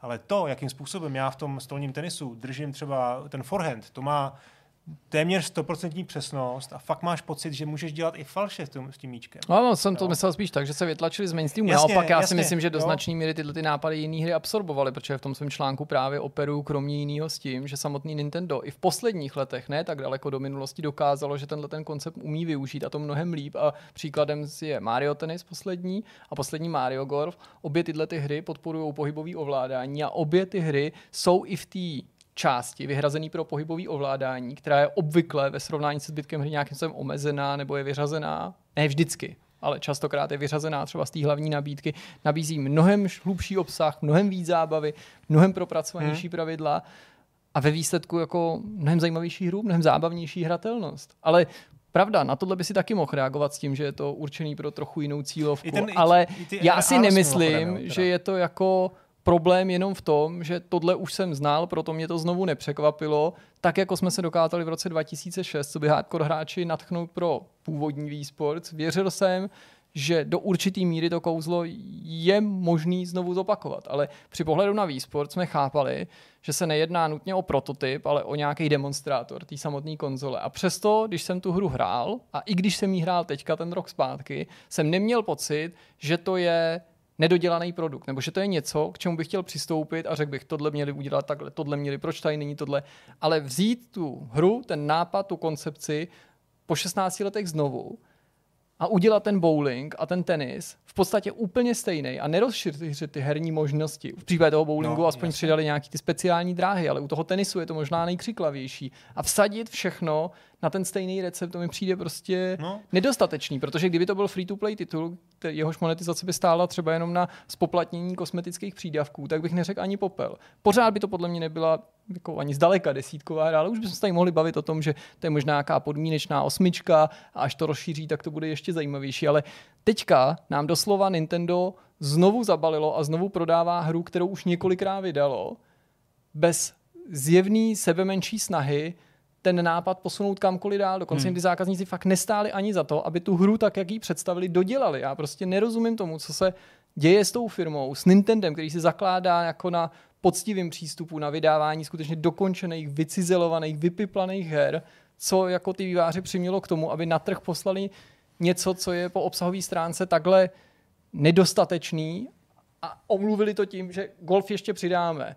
Legstrap nakonec vlastně budete moct použít i ve fotbale, ale teďka omlouváme se, fotbal ovládáte rukama nebo do míče kopete rukama. Hmm. Já vím, že to uzní jako, že se do té hry strefu, ale tahle ta formulace jako hrajete fotbal rukama asi nejlíp odpovídá tomu, jak je jako nedotažená ta disciplína, přestože na druhé straně z těch nových pořád si zatím stojíme fotbal potenciálně tou nejslibnější, pokud by se jí někdo věnoval. Ale v té stávající podobě připomíná jakýsi prototyp víc než původní výsport, který jsme přitom chápali jenom jako dárek, bonus. Já si co- právě myslím, že to není ani tak, že by to jako neposunuli, ale oni to prostě zhoršili. Jako já jsem, jsem tady hrál ten tenis, tak podle mě jako prostě horší. A to, to VR, co jsem zmiňoval, ten table tenis jsem zmiňoval proto, že to je casual záležitost. Oni na všechno, co tady jako kritizujeme, budou říkat, no my to neděláme pro vás, my to děláme pro úplně příležitostní hráče, který si k tomu stoupnou poprvé, vemou joycon a můžou hrát. Ale já komukoliv dám ten table tenis a vysvětlím mu e, i s tou helmou, s tím headsetem na hlavě, jak to má hrát, tak on tam okamžitě hraje a je schopen ten míček, pokud umí ping-pong ve skutečnosti, mm-hmm. tak to prostě dá na roh. Protože já to taky dám na roh. Jsi schopen mířit s tím míčkem. A v tu chvíli ten tenis nebo jakýkoliv jiný sport dostává úplně jiný, úplně jiný No, jako, určitě. jo, prostě úplně jiný level. Hmm. No mě v tom, eh, mě v té hře, eh, jako co se týče detekce prostě směru, to bylo asi jako správný, nebo to jak jako zahraju eh, back and forehand, to je vlastně díky těm schopnostem toho Joy-Conu jako velice přesný. Ale vlastně jsem měl takový jako blbý pocit z toho, že mm, nevím, co bych ještě měl udělat, aby jako ten míč skutečně šel diagonálně. Jo? Třeba víš, že, jako, že jsem prostě opravdu namířil, udělal jsem jako backhand, vykroužil jsem ten top spin celý, ale prostě jako ten míč šel skoro rovně. Jo, tak jsem si říkal, jako, jako co, i když to asi může podlehat nějakému, nějakému cviku. Uh, co se týče toho, toho bowlingu, uh, To byl skvělý. jako na tom, na tom, pokud se vám bavit potom, eh, o tom, o tom e-sport, tak to jsme to hráli prostě s Radkem Friedrichem v redakci furt dokola, prostě odborník na to v levelu, tak to bylo docela vtipný, ale tady mně to vlastně nepřišlo jako nějak extra horší, jenom prostě To není to ani extra ovládání, lepší, no. ale přesně, jenom to ovládání a není to ani jako nějak extra lepší. Možná ty speciální úrovně, já nevím, to jsme, to jsme vůbec neskoušeli, nebo to já jsem neskoušel, to jsou nějaký jako prostě bludiště nebo, nebo Jasně, objevují se tam nějaké překážky, nebo je ta dráha nějakým způsobem zvlněná, Okay. ne, má tak tam se dá, netradiční tam tvar. se dá využít ta faleš, ne, kterou tomu dáš. Ano. Uh, a to je možná taky potržení toho, jak přesný to ovládání je, protože to prostě otočíš zápěstím a, a, ono to jede jinam. To už si ti podařilo taky, myslím, v tom, když to zkoušel, to u mě úplně nešlo, nebo jsem, jsem jako, jako neskoušel. Ale přesně, jako není tam nic navíc, není tam jako, není to prostě zábavný, je tam málo obsahu, jo, strašně rychle to vyčerpáš.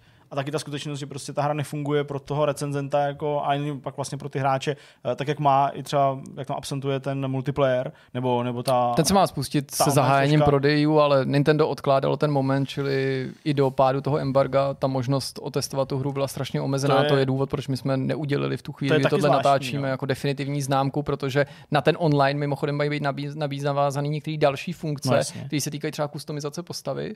Postavičku si samozřejmě svého avatara můžeš vytvořit už teďka v tom offline režimu, ale nemáš možnost pro ní odemknout žádný další oblečení, žádný další Hmm. kosmetické prvky a jsou až jako komicky omezený v té offline verzi. Podobně tam vlastně chybí jakákoliv progrese, protože v tom offline režimu nemá žádný profil, žádný medailonek, žádný třeba ani uh, žádnou statistiku, nějaký čítač svých výher, proher, prostě cokoliv, co by tomu snažení dávalo nějaký smysl. Já neříkám, že to jsou věci, které jako diametrálně promění pocit z té hry, Jasně. ale když to tam chybí, tak to jako zintenzivňuje ten pocit, že je to strašně odbitý nebo strašně jako mm, jednoduše vytvořený. No.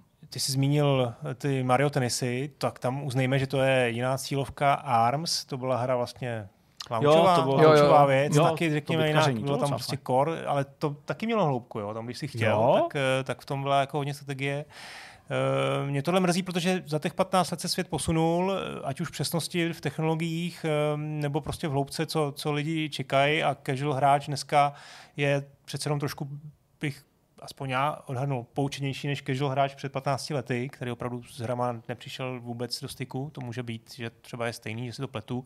Babičky jsou nakonec pořád stejný, že je to, ale No, tohle je velký zklamání, no. Doufal jsem, že to bude, že to bude propracovanější, že tam bude víc disciplín. Ještě další věc, Wii Sports, eh, Resort se to jmenovalo, jo. Hmm. Ono to vyšlo v době, kdy už byly ty další konzole, 360, myslím, že už tu dobu byla. Jo, jo. Uh, tak, eh, ale tam, tam že, jo, jednak tam byl ten, ten Mo- Motion Plus, ten, ten adaptér, který to ještě přesňoval, byly tam skvělé disciplíny, které se už hrály oběma těma... Jo, ta lukostřelba tam Lukostřelba byla, úplně fam- famózní, jo, takže uh, No, Za tak to třeba kdo ví, třeba běh, tam, nebo jako tam bylo, třeba tam přidají Hmm. každý měsíc jednu disciplínu. Konec konců ale- tady nemáš vlastně ani ten svět takhle postavený, jak to Jo. nabídly třeba ty Wii Sports Resorts, nějaká snaha o pojď, nebo jako přiblížení toho, toho dění, Jo. pojďme jako cestuješ z, ze sportoviště na sportoviště, jo. Hmm. Tady vlastně celý ten resort je vlastně jenom jako menu Hmm. jednoduchý, který, ve Hmm. kterém vybíráš ty disciplíny, přestože to bylo popisovaný trochu velkolepějíc. No, tak za očekáváním to asi teda zůstalo značně. Podívejte se na recenzi, kterou Jirka vydal na webu, uh, my to určitě budeme streamovat, takže, Jasně. takže to jste už asi možná i viděli uh, u nás živě zpracováno. No a je to trochu škoda, no. Tak jsem zvědavý, co na to povíš ty pak třeba zpětně v nějakým no, myšmaši no, za týden. No, asi ne, ale je to, je to prostě Nintendo, který obecně jako milujeme, ale občas toho nechápeme, no. Takhle No. se dokáže občas Odkopat. odkopat, odkopat a překvapit. No tady nedali do toho podle mě dostatek snahy, tohle není ani příběh nějakého nečekaného neúspěchu nebo nepochopení chutí zákazníků, jako spíš nedostatečný snahy, no. Jako ne, není to, není jako. Nad, nad čím prostě jako hořekovat, protože do toho prostě nedal někdo dostatek energie. Tak tolik k Wii Sports, no to víš, že jo, Zdeňku. Tolik samozřejmě k Nintendo Switch Sports. Uh, já jsem takový zmatený, pojďme radši dál. Pozvání k rozhovoru dnes přijal Operation Manager společnosti Playzone Tomáš Mikula. Ahoj Tomáši. Ahoj. Ten důvod, proč tady Tomáš sedí, je uh, vlastně spojený s takovou obrovskou událostí, která se týká e-sportu, světu videoher obecně a je to otevření velký, supermoderní mm, Vodafone Playzone e-sport arena, říkám to dobře, řekl jsem to správně? No, kdybys tam nedal to esport, tak je to úplně správně, takže Vodafone Playzone Arena. Tak, to je místo, uh, který vzniklo v obchodním domě Westfield Chodov a o tom si dneska budeme povídat. To je vlastně téma. Mě zajímá ten samotný začátek. Uh, Mě zajímá vlastně to, kde se vzal ten nápad, něco takového tady v Česku udělat. Vlastně jako svědomím toho, že tady byly prostě herny, byly tady nějaký místa, které upřímně ne vždycky dopadly dobře ve smyslu toho jako fungování, jo, toho, jak dlouho třeba na tom trhu byly a tak dále. Takže kde se zrodila ta myšlenka něco takového tady vybudovat a s jakým záměrem? Ta myšlenka vlastně vznikla, jak eh, náš ředitel rád vypráví, eh, kdy vlastně došlo k eh, investici společnosti Prima do Playzone Mhm. a vlastně následního stoupení majetkového a vznikla tam nějaká uh, myšlenka, že když se ho zeptali vlastně na, uh, na, na radě, Jasně, respektive na valný hromadě, že co by si dělal, kdyby si měl neomezený rozpočet. to je hezký. A, a pak začneš vlastně přemýšlet trošku jinak. To znamená, že se ty věci musí stát, ale jenom, že chtěli jako nastartovat to, aby ty si jako byl skutečně kreativní mm-hmm. Mhm. a zkusil vymyslet něco, co tady vlastně není a co může být úspěšný.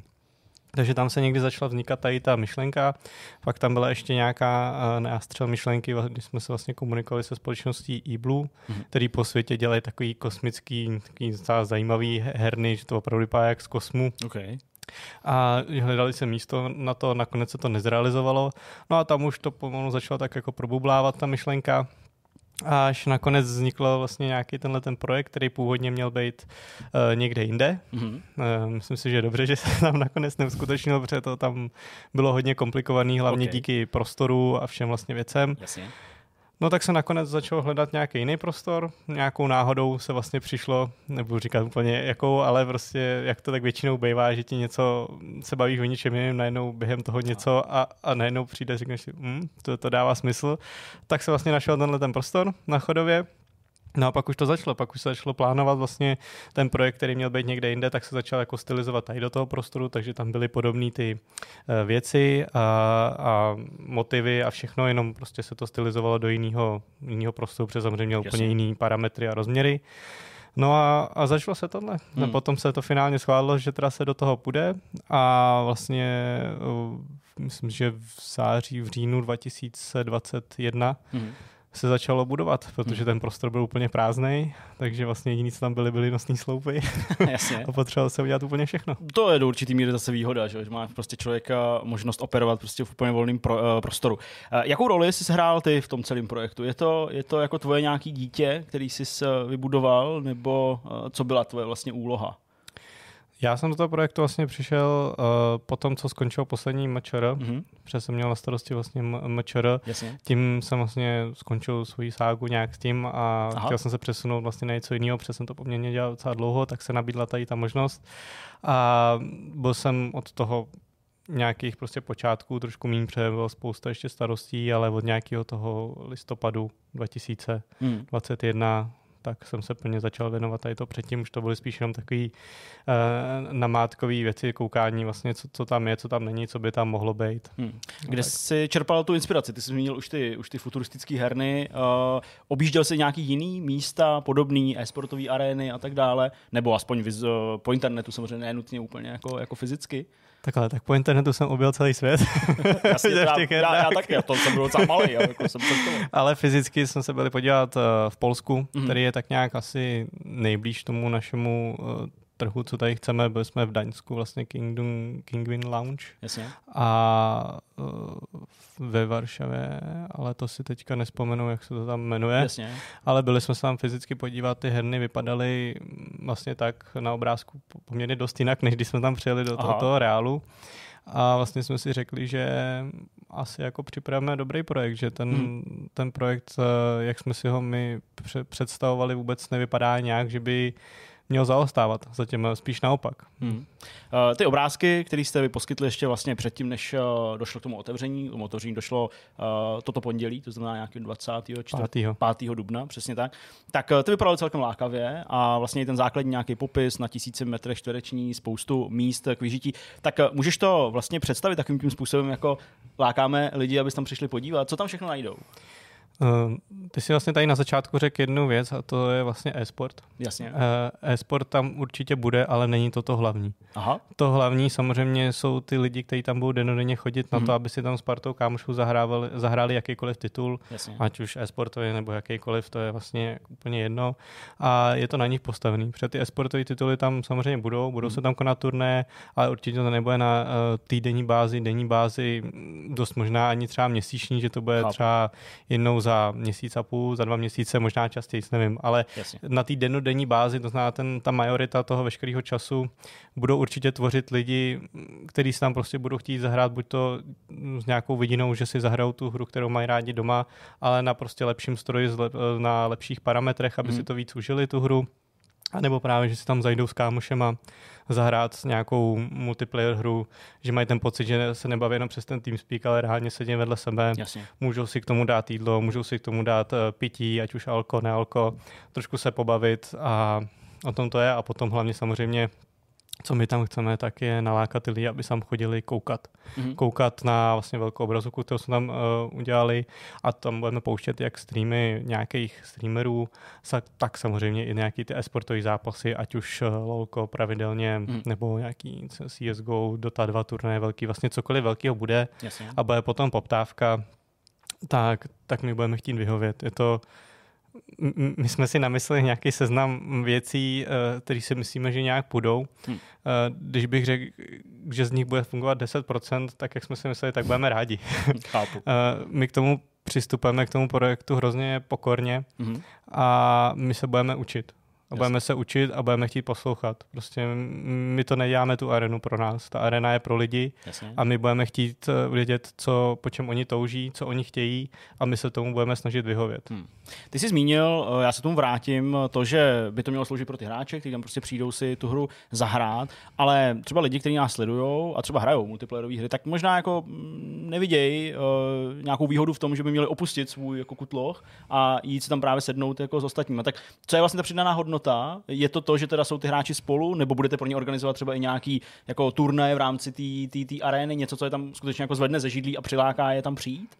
Turné určitě budeme dělat, Hmm. budeme jich dělat hodně a budeme je dělat v hodně různorodých hrách. Jasně. Po nějaký době si samozřejmě vyhodnotíme, co ty lidi, o co mají zájem, o co nemají zájem, ale chtěli bychom určitě dávat šanci spoustě her, ať už třeba Age of Empires, nebo Quake 3, nebo Chápu. CODčko, prostě starý, i nějaký ty starší tituly, nebo naopak i ty novější, které jsou vhodné, protože samozřejmě ne každá hra je úplně vhodná k tomu turnajovému, hmm. uh, té turnajové platformě. Ale ta hlavní věc, proč by tam měli přijít, tak za mě určitě to, že budou s těma svýma jak vlastně kamarádama. Jasně. Jo, to, to, to prostě, že tam přijdeš, zahraješ si, sedíš vedle něj, mezi tím si normálně pokecáš, nemusíš mít u sebe sluchátka, dáš si k tomu ten drink, pivo. My tam určitě budeme, ještě řešíme, chceme určitě stavět třeba i na deskových hrách, to znamená, si Mm. můžeš třeba zahrát na dvě hodinky, pak si dát pauzu, dát si na hodinku dvě nějakou deskovku, pak ji zase třeba pokračovat. Je to, je to o tom, o té socializaci. Prostě myslím si, že všichni eh, přes eh, covidovou dobu už pak trošku máme jako dost té samoty a být vlastně někde zavřený pořád a mm, myslím si, že spousta lidí jako chce a je, je potom hlad prostě Hmm. Jít uh, někam s těma kámošema a nebavit se s nima jenom přes tu virtuální plat- platformu. Chápu. Uh, ten prostor, uh, padlo tady už několikrát, je zaměřený taky na e-sport. Jak na to reagovali český týmy? Případně budovali jste to i na základě nějakých jejich připomínek nebo jejich požadavků s vidinou toho, že tam prostě budou chodit na bootcampy nebo tam odehrávat ty svoje prostě turnaje, třeba onlineový, který běžely v covidové době, běžely i předtím, jsou v podstatě jakousi jako nadstavbou pak těch velkých lanek. Tak uh, je to i něco, s čím se počítá v té aréně? Určitě počítá, teď to záleží na těch týmech, jestli budou Hmm. chtít, protože samozřejmě spousta těch týmů už v dnešní době má své Právě, centra jasně. nebo své prostě gaming housey, Hmm. hmm. ale dost často jsou to takové místa, které jsou vlastně odloučené od té komunity. Hmm. Jo, to znamená třeba jsou akce, kdy věřím, že budou chtít přijít sem a využít to, že si prostě zahrajou a spojit to s nějakým meet and greet, a než že jsou jenom zavřený prostě na tom motoru, je to takový odlišný. Když budou samozřejmě takový ten tryhard, že opravdu trénují, tak určitě asi nepůjde do toho prostoru. Chápu. A bu- když budou mít tu možnost a budou trénovat někde v tom gaming house, kde prostě nikdo neruší, mají svůj klid, ale naopak, když to bude nějaká taková akce spojená i s tím, že chtějí, aby tam fanoušci vlastně přišli, třeba když tam budou hrát nějaký svůj oficiální zápas nebo něco takového, tak si myslím, že určitě ano. A co se týká nějakých těch eh, specifikacích strojů, tak eh, my z MČR vlastně víme, na čem ty hráči hrajou, na čem pravda. jsou spokojení, Jasně. takže tam v tomhle ohledu nebyla úplně Hmm. potřeba Jasně. A co se týče toho prostoru, uh, my známe, že jo, ať už prostě z velkých turnajů, že tam ty hráči sedí v těch uh, odhlučených kukaních, tak aby samozřejmě to publikum, který je tam obrovský v těch Mhm. arenách, jako tím myslím sportovních arenách, je, je, je nerušilo, ale počítali jste i s něčím takovým, aby jako ten tým, který tam prostě bude hrát skutečný oficiální zápas, měl jako maximum klidu a je to nějak odstíněný, nebo je to prostě spojený volně s tím prostorem, kam chodí i návštěvníci? My tam máme celkově sedm menších místností, které Mhm. jsou pro pět a některý až šest hráčů a pak jednu velkou místnost pro 20 hráčů. Takže pro tady ty účely těchto těch týmů jsou určený spíš určitě ty menší místnosti, Jasně. kde z těch sedmi pět je opravdu jakoby uzavřených, kde tam jdeš do té místnosti, hraje ti telefon a ven ho neslyšíš. Hmm. Není to samozřejmě něco, když tam jako padne nějaká extrémně těžká věc, takže jako neslyšíš trošku, ale Chápu, ale není to prostě, že tam někdo běhá nebo něco si povídá na, na chodbě, tak tě to opravdu neruší. A pak tam jsou ty dvě stageové, které tady nejsou úplně takhle oddělené, jsou vlastně udělané spíš tak jako vizuálně, Hmm. ale je to díky tomu, že když se tam budou hrát ty eh, sportové zápasy, tak vlastně budou mít na sobě sluchátka, které jsme si vlastně pořídili jako druhá e-sportová a, akce velká, které jsou vlastně dělané přímo pro e-sport. Odlučně mm-hmm. už to nejsou taky ty Sennheisery a tyhle, ty, které byly jako modifikovaný z nějakých jako leteckých prostorů do toho přes nějaký konektory, ale že to jsou skutečně vyrobený mm-hmm. sluchátka odhlučňovací pro, pro e-sportový hmm. turnaje. Uh, co se týče dalších těch částí, tak podle těch materiálů k dispozici o vaší aréně je tam i studio, ze kterého se budou odbavovat uh, nějaký streamy. Tady chápu samozřejmě to, co ty si zmínil, že je to ve spojitosti s Primou, která se angažuje v těch uh, sportovních přenosech. Počítá se, že to bude ta nová základna, to místo, kam prostě budou chodit uh, všichni ti moderátoři a tam odbavovat ty streamy. Je to to místo, že to vznikalo možná i s tím záměrem udělat tam i to studio teda? Ano. Jo, ano, odpověď je ano. Uh, chápu. Co tam mají uh, jinýho třeba oproti těm předchozím nějakým prostorům, ve který ty, ve který ty moderátoři se pohybovali? Kávovar. okay. ne, to, to jsem si chtěl říct jako vtip, ale chápu. prostě tak těch ostatních byl většinou jako varná konvice Jasně. a ne každý úplně uh, má rád. Mě to teda mě nevadí za stolik, ale uh, spousta rád jsem se tady máte tady kafe z kávovaru. Ne, já jsem se ptal na kafe. Teda z varný konvice, já jsem se ptal na kafe. kafe tak to nemáme. Tak to je, to, je, to, si dělám, to si dělám srandu. Ale ty prostory jsou prostě jako ten, tenhle studio je dělaný na míru, na hmm. zakázku, hmm. tak, jak jsme, jsme ho chtěli. Není to složený z nějakých uh, random stolů, nějakých random televizí, ale který přineseš do prostoru a pak si s tím hraješ, tak aby ti to nějak vyšlo a dávalo smysl. Jasně. Ale skutečně tenhle ten prostor byl dělaný prostě v 3D vizualizací, byl dělaný hmm. konzultovaný s architektama, aby to dávalo smysl těm našim požadavkům, který my jsme chtěli, aby to studio tak vypadalo, což si myslím, že se podařilo. Myslím si, že brzo to všichni uvidějí i na streamech. Mm-hmm.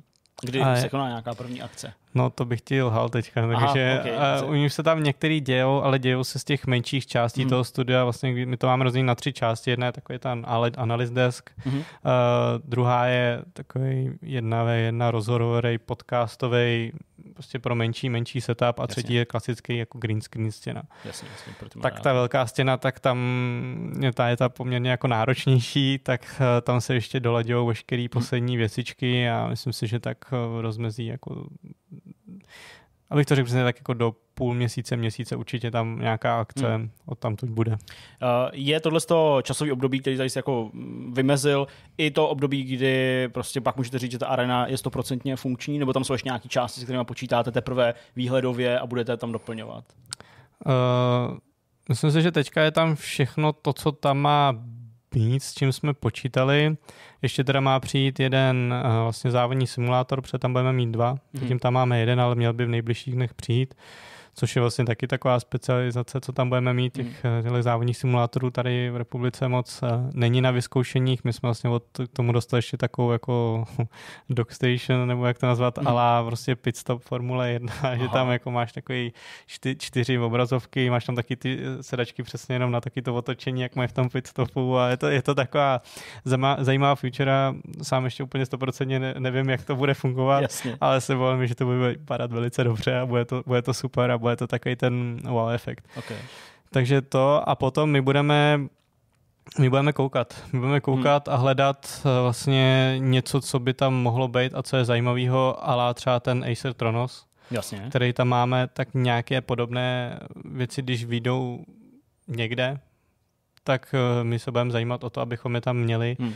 a aby to prostě bylo zajímavé pro ty lidi, ale samozřejmě takových věcí se neděje úplně moc, jo? Tak, nebo nevytvářejí, nesestavujou, ale když se něco takového vyklube, tak našem zájmu určitě bude, abychom to tam dostali a, dali tu možnost těm hmm. lidem si to tam zahrát. Eh, bavíme se neustále o tom, že tam samozřejmě jsou zváni lidi zvenku, aby si přišli zahrát nebo jen tak posedět, kouknout na nějaký uh, zápasy, tak určitě se musíme vlastně stočit k tomu, kolik to stojí, protože i to je dost uh, důležitá otázka. Uh, nechci teďka nic předesílat, protože já upřímně vlastně ještě nevím, kolik to mhm. stojí, mm-hmm. ale uh, přišlo mi, že některé podobné projekty na tom vlastně docela jako dojeli, skončili. Tak jak to je teda se vstupem do té do arény? Když tam chci přijít jenom sednout, podívat se na zápas a dát si pivo? Tak tenhle ten tvůj případ, co si řekl, tak přesně tě bude stát to pivo. Tak to je skvělý. Tak to je samo o sobě jako dobrý vstupní, vstupní jako předpoklad k tomu, že, že, že, by tam ty lidi mohli přijít. No a pak, když si chcete teda zahrát, ať už třeba na počítači, uh, nebo na nějaký konzoli, pokud tam nějaký jsou. Ale máme tam, to jsme vlastně možná tady nezaznělo, Jasně. máme tam 55 počítačů, 8 konzolí, Jasně. 4 virtuální reality, ještě ne, ale budou tam ty dva závodní simulátory, Jasně. ten Acer Tronos a ještě tam máme vlastně Nintendo v Party Boxu. Jasně. Takže Takže když si chci zahrát prostě nějakou hru na některý z těchto těch platform, tak uh, platím za minutu, platím prostě uh, hru od hry. Uh, určitě ne, hru od hry neplatíš. Uh, my teda primárně nabízíme jako pronájem herních stanovišť, to znamená tam jakoby lidi přijdou a lognou se tam pod svým účtem prostě a hrajou, Hmm. hrajou vlastně na svým. Není problém, když prostě tam budou nějaký nové hry, tak uh, tam vyzkoušet ty nové hry určitě ta, ta možnost uh, bude, ale primárně i co jsme jako slyšeli, tak všichni fungují na tom, že stejně si chtějí expit ty své věci na svých účtech, že jo, nebo dělat ty, protože dneska už tak všechno funguje, že jo, prostě nechceš hrát eh, vlastně jakoukoliv hru, ať už strategii nebo cokoliv, prostě a tam expit nějakého čempiona nebo něco takového nějakým Random účtu, ale chceš to hrát na tom, na tom svým, že jo.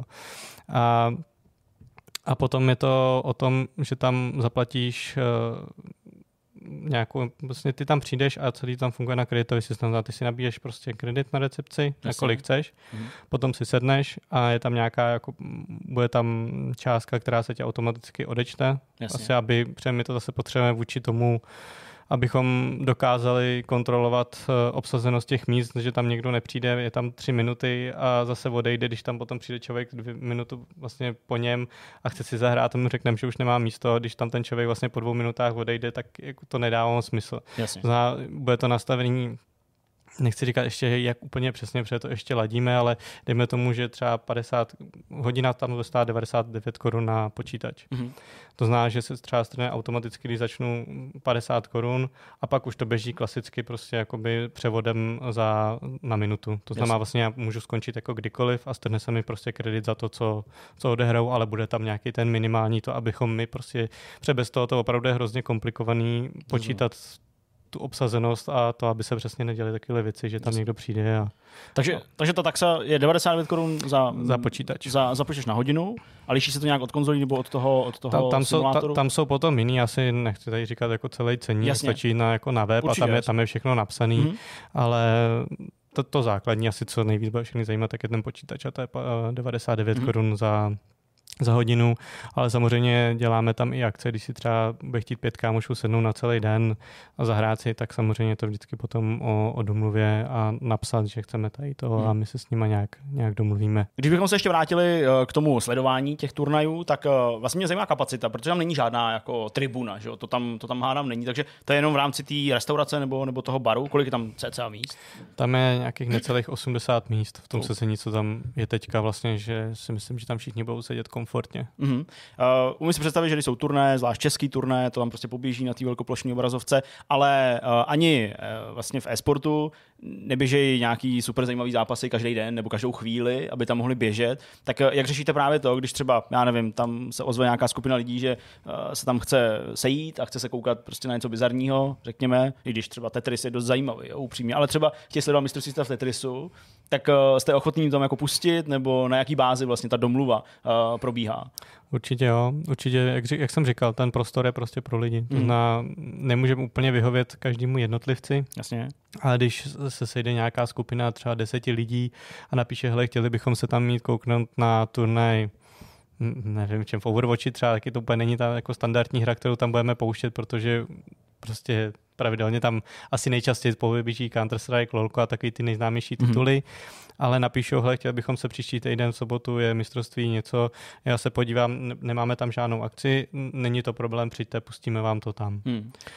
Což, což vlastně jako nabízí i to, že ačkoliv jsme pro e-sporty a herní, tak uh, určitě tam budeme chtít jako dávat i zápasy z, z nějakých sportovních akcí, když tam nebude zrovna v tom schedulu nějaký uh, super zajímavý uh, e-sportový program a poběží teďka třeba oblíbený OKTAGON, Mhm, jasně. a, tak samozřejmě my jsme v komunikaci s Octagonem, řešíme prostě nějaké možnosti toho. Víme, že potom je poměrně poptávka, hala je poměrně malá, že jo, a užít si to někde s pivkem v ruce, s jídlem a, a povídat si o tom, než vlastně doma uh, před obrazovkou, tak uh, i něco takového bychom chtěli, aby Hmm. tam i ty sportovní věci, které budou zajímavé, ale říkám, určitě primárně to je e-sportový a herní, ale když se to bude hodit do toho Chápu. schedule, tak, tak určitě tam budeme dávat i tyhle věci. Umístit eh, arénu do obchodního centra, který má nějakou zavíračku, bývá trochu ošmetný právě z toho důvodu, že některé přenosy můžou být z jiných kontinentů, můžou být posunutý. Ostatně i ten oktagon často běží i vlastně jako dlouho do noci třeba. Tak eh, jak máte vyřešený tohle? Jak ty diváci tam budou nějaký vedlejší vstup, nebo jak je to udělaný? A teď si narazil na zajímavou věc, protože my vlastně ani nemáme přímo vstup z obchodního centra. Aha. My máme vlastně schod vedle. Jo, tak, aha, to ale jsme jakoby součást toho obchodního centra, mm-hmm. ale máme samostatný vchod No tak. a máme vlastně samostatný chod hnedka vedle autobusové zastávky, že asi jako tři kroky od ní. Takže, dobrý takže tím pádem tohle je ta obrovská výhoda na tu otázku, co ty jsi se ptal, že jsme tak trošku páni svého času Hmm. v tomhle. To znamená, když eh, máme otevíračku od 11 do 11, když akce poběží díl, budou tam lidi, tak tam prostě zůstaneme a budeme zavírat, až, až ta akce skončí. Takže prodlužování zápasů, dost typický pro e-sport, na to jste připraveni tímhle způsobem. Přesně tak. To je, to je fajn. Uh, samozřejmě v rámci jako toho, co vy tam nabízíte nebo budete nabízet, tak eh, to vyžití, to jsme tady popsali uh, celkem jasně. Já bych se možná vrátil ještě na ten začátek a vlastně ten koncept toho, kdy to jako vznikalo. Samozřejmě nechci po tobě vůbec žádný jako částky, to jako, jako samozřejmě chápu, že ne. Ale možná pro lidi, kteří nás sledují, kolik takovýhle projekt jako stojí? Jsou to jednotky nebo desítky milionů, jestli to vůbec jako je možný komentovat, protože to je celkem jako zajímavý. Desítky. Jsou to, jsou to desítky milionů. A uh, myslíš, že se ta částka, kterou prostě do toho bylo investováno, že se bude vracet třeba i, já nevím, skrz nějaký, řekněme, akce prostě lidí, kteří si to pronajmou celý? Je i takováhle možnost tady uh, v té v tý, v tý aréně jako mít? Uh, určitě je, ale prostě je to vykoupený tou cenou. Chápu. Prostě my jsme součástí obchodního centra, tam máme nějaké domluvené smluvní podmínky s Hmm. nima a ty musíme my dodržovat. Hmm. To znamená, naším zájmem úplně není tam mít, řeknu, 50krát do roka eh, zavřený soukromý program, protože by to i mm, jako popíralo tu Chápu. ten smysl té arény. Ta arena je prostě pro veřejnost, ale může se stát, že čas od času, když někdo bude chtít Hmm. prostě nějakou soukromou akci, tak ji tam udělat, ale my jsme schopni ty soukromé akce dělat i tak, že tam určitý částí jsme schopni oddělit. To znamená, tam může běžet soukromá akce třeba v té lounge, kde je ta barová část a tak, ale vlastně eh, ty počítačové herny, konzole a tak můžou dál běžet vlastně pro návštěvníky. Hmm. Uh, máte třeba nějaký signál od, uh, dejme tomu, organizátorů nějakých velkých e-sportových akcí, že by to právě chtěli oni využít? A to jsou většinou takové ty akce, kdy tam prostě přijde celý tým, úplně to rebranduje, prostě nasází tam vlastní reklamy, vůbec není vidět, že to je Vodafone Playzone Arena, ale prostě něco navázané na nějaký turnaj. I tohle je pro vás jako průchozí uh, věc, nebo spíš se to asi řeší na, na nějaký jako bázi, když se někdo ozve, ne? Eh, Přesně tak, tyhle ty věci se řeší dost individuálně Hmm. podle těch požadavků, ale ten eh, konkrétně třeba ten Vodafone tam odsaď nemají jak dostat, protože je to i nad dveřích všude a, Jasně. a je to prostě titulární partner celý akce a co, celý název není Playzone Arena, ale Vodafone Playzone Arena, Hmm. takže to ale ten pro, prostor je prostě modulární a dá se s ním dělat, eh, jak říkám, je to prostě individuálně na základě Hmm. požadavků těch klientů. Dobrá, no tak uh, já myslím, že jsme to asi popsali uh, do detailu. Uh, pokud samozřejmě máte vy nějaké otázky, tak je buď to směřujte do komentářů, případně běžte vyrazit se na tohle místo podívat. Dneska v pátek 20. vlastně nevím kolikátýho, 9. dubna, už teda normálně ostrý provoz od rána, všichni můžou si přijít najíst, respektive od rána od těch 11, najíst, napít. Va- Vajíčka ještě neděláme. Vajíčka ještě neděláte, chápu. Dobrá, no tak jo, no tak moc díky za tvůj čas, že jsi, že jsi dorazil. Já děkuji za pozvání. ojedinělý projekt představit, no to je samozřejmě mm, čest na, na naší straně a budu vám držet palce, protože i jak jsem v tom úvodu naznačoval, ne všechny podobné projekty dopadly dobře, tím fakt nenaznačuju vůbec nic, ale aby to fungovalo, tak uh, hodně štěstí a uh, třeba napište, pokud se tam vyrazíte někdy podívat. Díky moc. To byl rozhovor a teď pojďme na další část tohohle vidcastu. Protože to nechce uvíct ani Jirka, ani Honza, tak to uvedu já. Vítejte v závěrečné části tohoto vidcastu. Uh, upozornění pro nás všechny, pokud jste neviděli jiné části tohoto vidcastu, prosím přetočte na samý začátek a uh, můžete nám tím projevit uh, nějakou úctu. A pokud uh, na to úplně kašlete, protože jste na internetu, máte tady myšmaš. Uh, co jste si připravili, respektive co jste zažili. Já, já, já začnu Jirkou s dovolením, No, okay. protože, uh, jak už jsem říkal, Tak v jsem tom, vždycky za sebou, viď? ne vůbec, Já to ale zlé, ale Jirka, Jirka tady nebyl a neoblažoval mě. Je, přesně. Ty, Nemyslím to zle, jenom si debil. Týden doma zavřený. Neoblažoval mě, protože Jirka přesně uh, marodil, laboroval s covidem, jak nám prostě na začátku, tak to nebyla taková ta jako virozka, ve který prostě můžete uh, jíst uh, v posteli a během toho sledovat, co se děje na, na Netflixu. Ale přesto, co tam máš, Jirko? Něco v mošničce? A něco jsem koukal přece jenom. Jednou věc mám z HBO Max, i když ji nemůžu úplně bez zbytku doporučit, ale třeba vás uctí víc než mě. Je to film, který se jmenuje Rozmarný duch. Je docela dobře obsazený, to je konec konců důvod, který mě přilákal k sledování tohoto toho dobového snímku. Je to taková rozverná komedie z roku 2020. Já jsem o ní neslyšel upřímně řečeno, dokud se v nabídce HBO Max neobjevila. Je to příběh manželského trouhelníku, podaný ale rozvernou, hravou formou. Je to zpočátku o manželském páru, ten prochází, dejme tomu, nějakou krizí, situovaný je to někdy do 20. možná 30. let a účastní se nakonec ten pár společně s nějakou další dvojicí spiritistický seance, při který eh, vyvolají ducha bývalý přítelkyně toho muže Aha. a ta do toho, jako, do toho páru nějak vstoupí. Eh, To médium v tom filmu hraje Judy Dench, to je moje oblíbená herečka, mám jí rád, je to důvod, proč jsem si to pustil do značné míry, prostě zajímalo mě, jak se popasuje s komediálním žánrem, protože si ji většinou spojujeme spíš dramatickýma rolema, ne vždycky, ne nutně Mhm. a nevyhnutelně, ale ona byla ten důvod. A pak to byla Leslie Mann, což je herečka, kterou jsem tady před časem chválil, životní partnerka, manželka, pokud vím, družka minimálně uh, mýho oblíbeného producenta, režiséra a scénáristy mých oblíbených komedií, filmů jako 40 na krku nebo Zbouchnutá, jehož jméno jsem Judd, Apatow. Tak, jeho, jeho to. Ale prostě teda ten film nakonec takový jako, Jako nic moc. jako vlastně nedokoukal jsem to. To je asi Aha. to nejjednodušší, co to je k tomu většinou můžu takový jako říct. dobrý hodnocení jako film. Prokousal to jsem se stačí. někam do třetiny, prostě mě to neudrželo to mojí pozornost. Nebylo to špatný, líbila se mi ta atmosféra, ta nálada, mám rád tu dobu, takže jsem si jako užil takovou tu jako historickou příměs, to bylo všechno jako fajn. Já dokonce myslím, že to je nějaký remake, nebo že to je film, který vychází z nějaký premisy, která už v minulosti někdy natáčená byla. A mělo to jako takový náběh na takový ty jako jiskřivý, trochu praštěný komedie, prostě eh, černobílý, ale nakonec to prostě nebylo ončo. Na Netflixu jsem si ale našel nějaký jako vynahrazeníčko, abych tak řekl. Typů tady mám víc, jako který mám v nějakém svém seznamu věcí, na který se chystám, třeba na seriál Žhavý linky, což je mimochodem nizozemský seriál, pokud se nepletu, který pojednává o uh, nějakých těch call girl, nebo prostě takových těch erotických telefonátech. Okay. Ale to jsem, to jsem zatím neměl čas uh, zkouknout, ale viděl jsem dvě jiné věci. A samozřejmě ani jedna tady nezůstala jako v tom seznamu těch uložených, takže to se to úplně Jasně. s tím skvěle pracuje, že pak Napínej. nevíš, jak se ten film jmenuje. Pardon, já už to prostě, kde to je? Ne, já to prostě Jsem o nenajdu. tom chtěl zrovna mluvit, no, že ten Netflix má tu navigaci úplně No. neskutečnou. To teda- HBO Max je úplně jako sparchantělá aplikace. strašný, já Ne, já se tam, tam prostě najít demence. třeba novinky Ale- nebo najít no. něco, co si viděl. Ještě, ještě Jirka bude hledat. Pomáhej mi, mě no.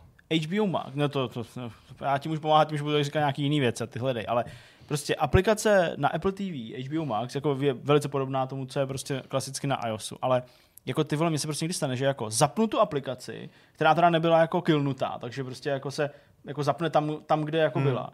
A dám jenom jako o jednu zpět, normálně na ovladači, prostě, aby jsem se vrátil zpátky do nějakého jako menu. A ono už se to ale vrátí zpátky do menu té Apple TV, protože prostě tam jako je rozběhnutý film, nějaká trochu nabídka, ale působí to jako prostě už nějaká další vnořená v nějaký... To je, to je tak dementní navigace, tam se jako nedá nic najít. v Tom. Hmm. Našel jsi to? Našel. Hele, je to dvoudílný dokumentární drama, minisérie, Ano. jmenuje se Jimmy Savile, britský horor.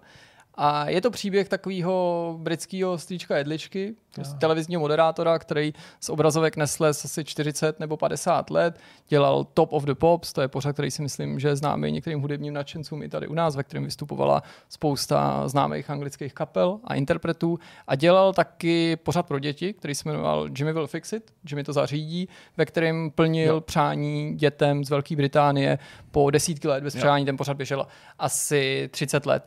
Já jsem příběh toho člověka velice povrchně znal, ještě předtím, než se ten dokument objevil v nabídce Netflixu, proto jsem na něj byl zvědavý, protože jsem si matně vybavil, jakmile jsem ten snímek zahlíd mezi novinkama, že jsem o tom člověku čet asi před deseti lety, protože si myslím, že to je cca deset let, co on zemřel a krátce po jeho smrti si zjistilo, že on v rámci velice propracovaného systému hmm. znásilňoval po celý léta, snad od 60. nebo 70. nejpozději let až někdy do nového tisíciletí desítky, možná stovky dětí, dětí v nemocnicích, dětí z dětských domovů, hosty té svý show a že to byl opravdu jako, jako ďábel v lidském těle, někdo, kdo se dokázal přetvařovat celý život. Ten jeho příběh je jako mimořádně zajímavý, stejně zajímavý jako odpudivý, protože on umíral jako milovaná hvězda jako milovaná hvězda, která ani nebyla jako za Zenitem. Z našeho pohledu je to asi docela i zvláštní, jako zkusit se vcítit do jaký, jako, jako, jaký požíval prostě slávy, protože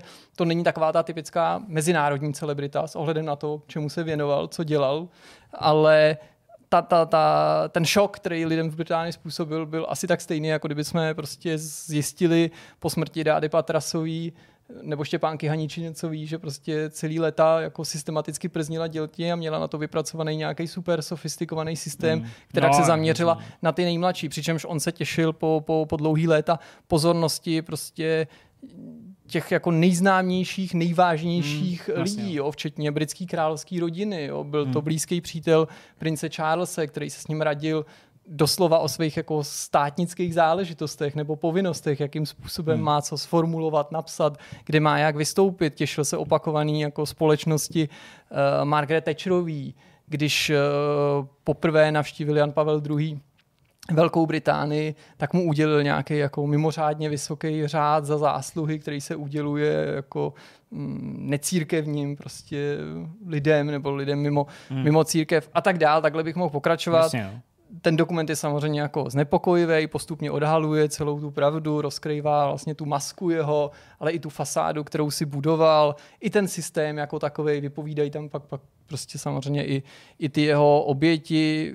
Určitě mě k tomu nepřilákala nějaká jako morbidní fascinace tím tématem, jako spíš skutečnost, že jsem jako chtěl samozřejmě poznat ten příběh, ale že mě na tom jako upřímně zarazilo, jak je možný hmm. něco takového tajit po tak dlouhou dobu, tak úspěšně a co všechno udělal pro to, aby to utajil, že jako po celý život vlastně jako mohl působit místy jako výstředně, nebo že dělal nějaký kroky a že to tak jako přišel jako slepej housli, nebo že se to stalo tak jako nedopatřením, ale za vším je ve skutečnosti super propracovaný systém, který mu tohle jako umožňoval nejen dělat, ale především to ty dlouhý léta tajit. No a poslední věc, o které jsem chtěl mluvit, je horor, který jste možná viděli, jehož jméno si samozřejmě jako jakým mým dobrým zvykem taky nepamatuju, takže možná budu potřebovat pomoc. Mám pocit, že byl taky na Netflixu a je to, jak se to jmenuje? Jo, Vyber nebo zemři. Aspoň tak je to v originále. Choose or die. U nás se to jmenuje snad jako život, nebo, nebo vyber, nebo život, nebo smrt, nebo či jak je to? No, já to pak najdu ještě. Je to příběh inspirovaný videohrama. To je ten důvod, proč, proč jsem to vyzkoušel. Je to inspirovaný fiktivní videohrou. Je to o klukovi, holce, který se, ano, rozhodnutí nebo život. Děkuji, Zenku. No, Děkuju. jsem, ve formě. No, v pořádku. Klukovi holce, který se prostě dostanou na stopu nějaký starý videohry, doufají, že když ji dohrajou, tak se dostanou k penězům, který oba potřebují, ale ta holka, když to rozehraje, tak zjistí, že ta hra začne ovládat její život a ona prostřednictvím té videohry ovládá svůj život nebo lidi ve svém okolí, ať už je zná nebo nezná. Ve své podstatě je to určitý druh jako slasheru nebo gore hororu, jako byla třeba Kostka nebo ještě líp So, protože ona plní nějaký jednotlivý levely, ta hra se vždycky přihlásí jednou za den, záleží na tom, jestli ona uspěje nebo ne. Myslím, že jako velkou, velká škoda, že filmaři vsadili na jako takovou tu nechutnost, jo? že hned prostě v první scéně někdo prostě poliká střepy jo? A, jako, a, a takovýhle prostě různý jako dobrůdky tam jsou ala, ala, ala so, protože ten nápad zatím mi přijde, že skyrtal mnohem větší potenciál. Je tam jako hned několik těch scén, ve kterých se jako dějou fakt zvláštní věci, než ti dojde hmm jako, jakým způsobem funguje ten svět té videohry a jakým se jako podepisuje na tom, na tom našem reálném světě. Ale ten výsledek je takový jako neurazí, nenatchne prostě film z Netflixu. No. Prostě když si to předplácíš, tak si to pustíš, ale není to něco, o čem bys básnil. Hmm. Pojď. No, já říkám vždycky, že si toho Zdeňk Jirku teda odvideme, ale teď se mu chci vlastně omluvit, protože já ho poslouchám, jo, tady hodně na, jako náruživě a dost často se taky inspiruju. Jo. Jo, Musím říct, to. že jsme koukali doma teď na to, na ten ano. Japonský seriál S těma dětma. No, tak, tak máme eh, plánu ještě. No, ještě jsme tak prostě, eh, kluci to milujou a, A už jako jdou- taky občas kouknu s už, nima. jdou, no. už jdou nakupovat? Tak tyjo, to, tam jsou dva a půl letý děti. To je pravda, Takže vlastně. kluci už, ty už to mají na hágu, ty už jsou schopní si Ty už někde pošlou odjet, tebe, odjet na chodov a tam prostě si dát jako já nevím, nějakou sérii nějakých nákupů a přijet. Série nákupů. Tak kdybych jim dal dlouhý seznam, tak to všechno zvládnou bez problémů. Že? jo. Nebo si dá i napy prostě někde dru, starší vašík a, ten už je koupit, schopen koupit v Minecraftu cokoliv. No tak když si jim zřídili ty karty, že jo, platební, tak to No, už jsou no, jinčí. jo, jo. vlastně vidíš, no, tam Revolutu má kartu už. E, takže tohle a druhá věc, Tokyo Vice e, jsem vlastně čekal, až to bude, to jsem měl prostě počkat, no, to, to byla velká chyba. E, to si mě zvyklal, byl jsem z toho nadšený a teď prostě trpím. Leze protože to čekám pomalu, viď? Týden, ale zase, to je HBO, U nás to leze v Americe, pomalejc, no. v Americe to mají po dvou dílech, tam už to je skoro jako celý. A je to vlastně nelegální to stáhnout, nebo ne? Když si jako platím HBO. Je to nelegální. Asi je to nelegální. Jo, no takhle, Je prostě to já vlastně, nelegální. rozumíš, no, je to, asi je to nelegální. Ale nevím, Co- jak to co funguje, ale nepůsobí to úplně jako... Je to nelegální. Takže, takže prostě američani nebo vůbec eh, Bůh ví kde, to už jako všude všechno mají a já jsem furt u čtvrtého dílu a to je fakt super. Jako ten Tokyo Vice vypadá, vypadá božsky. I když mám takový pocit, že, se nás, jako, že, nám, že nás někdo chytne za slovo, protože sdílet je to nepochybně nelegální. No. No, Us- tak sdílet, jasně. U stažení pro vlastní potřebu, právě jako takovým tím způsobem, jako že ty to dál nešíříš, mám takový pocit, že či, jako český zákon to dovolí. Ale já jsem to myslel tak, že vlastně mor, morální, no dobře, morální věc je jiná věc, jo? Že, že si platím to HBO, No, jasně. platím si ten seriál v to jako dorazí, jasně. No.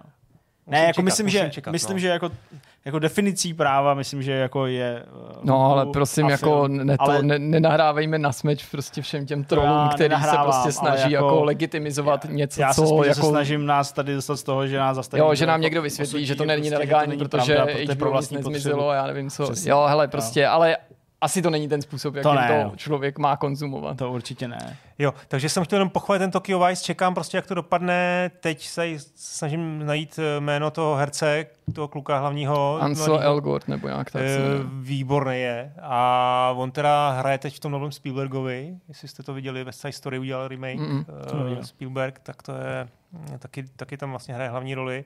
Tak to mě teda jako nadchlo, bohužel teda musím čekat. Eh, Proto se nechci vyjadřovat ani k dalšímu, nebo ani koukat na další, na další nový seriál We Own This City, což je nová kriminálka z Baltimoru, takže nový Wire, doufám, že to Jasně. bude, to bude jako fakt velký. Navíc tam hraje Punisher. Uh, tak, uh, tak to je zatím jeden díl, to prostě fakt budu čekat do měsíce a pak to si jdu celý jako za večer. Hmm. Um, to za to určitě bude stát.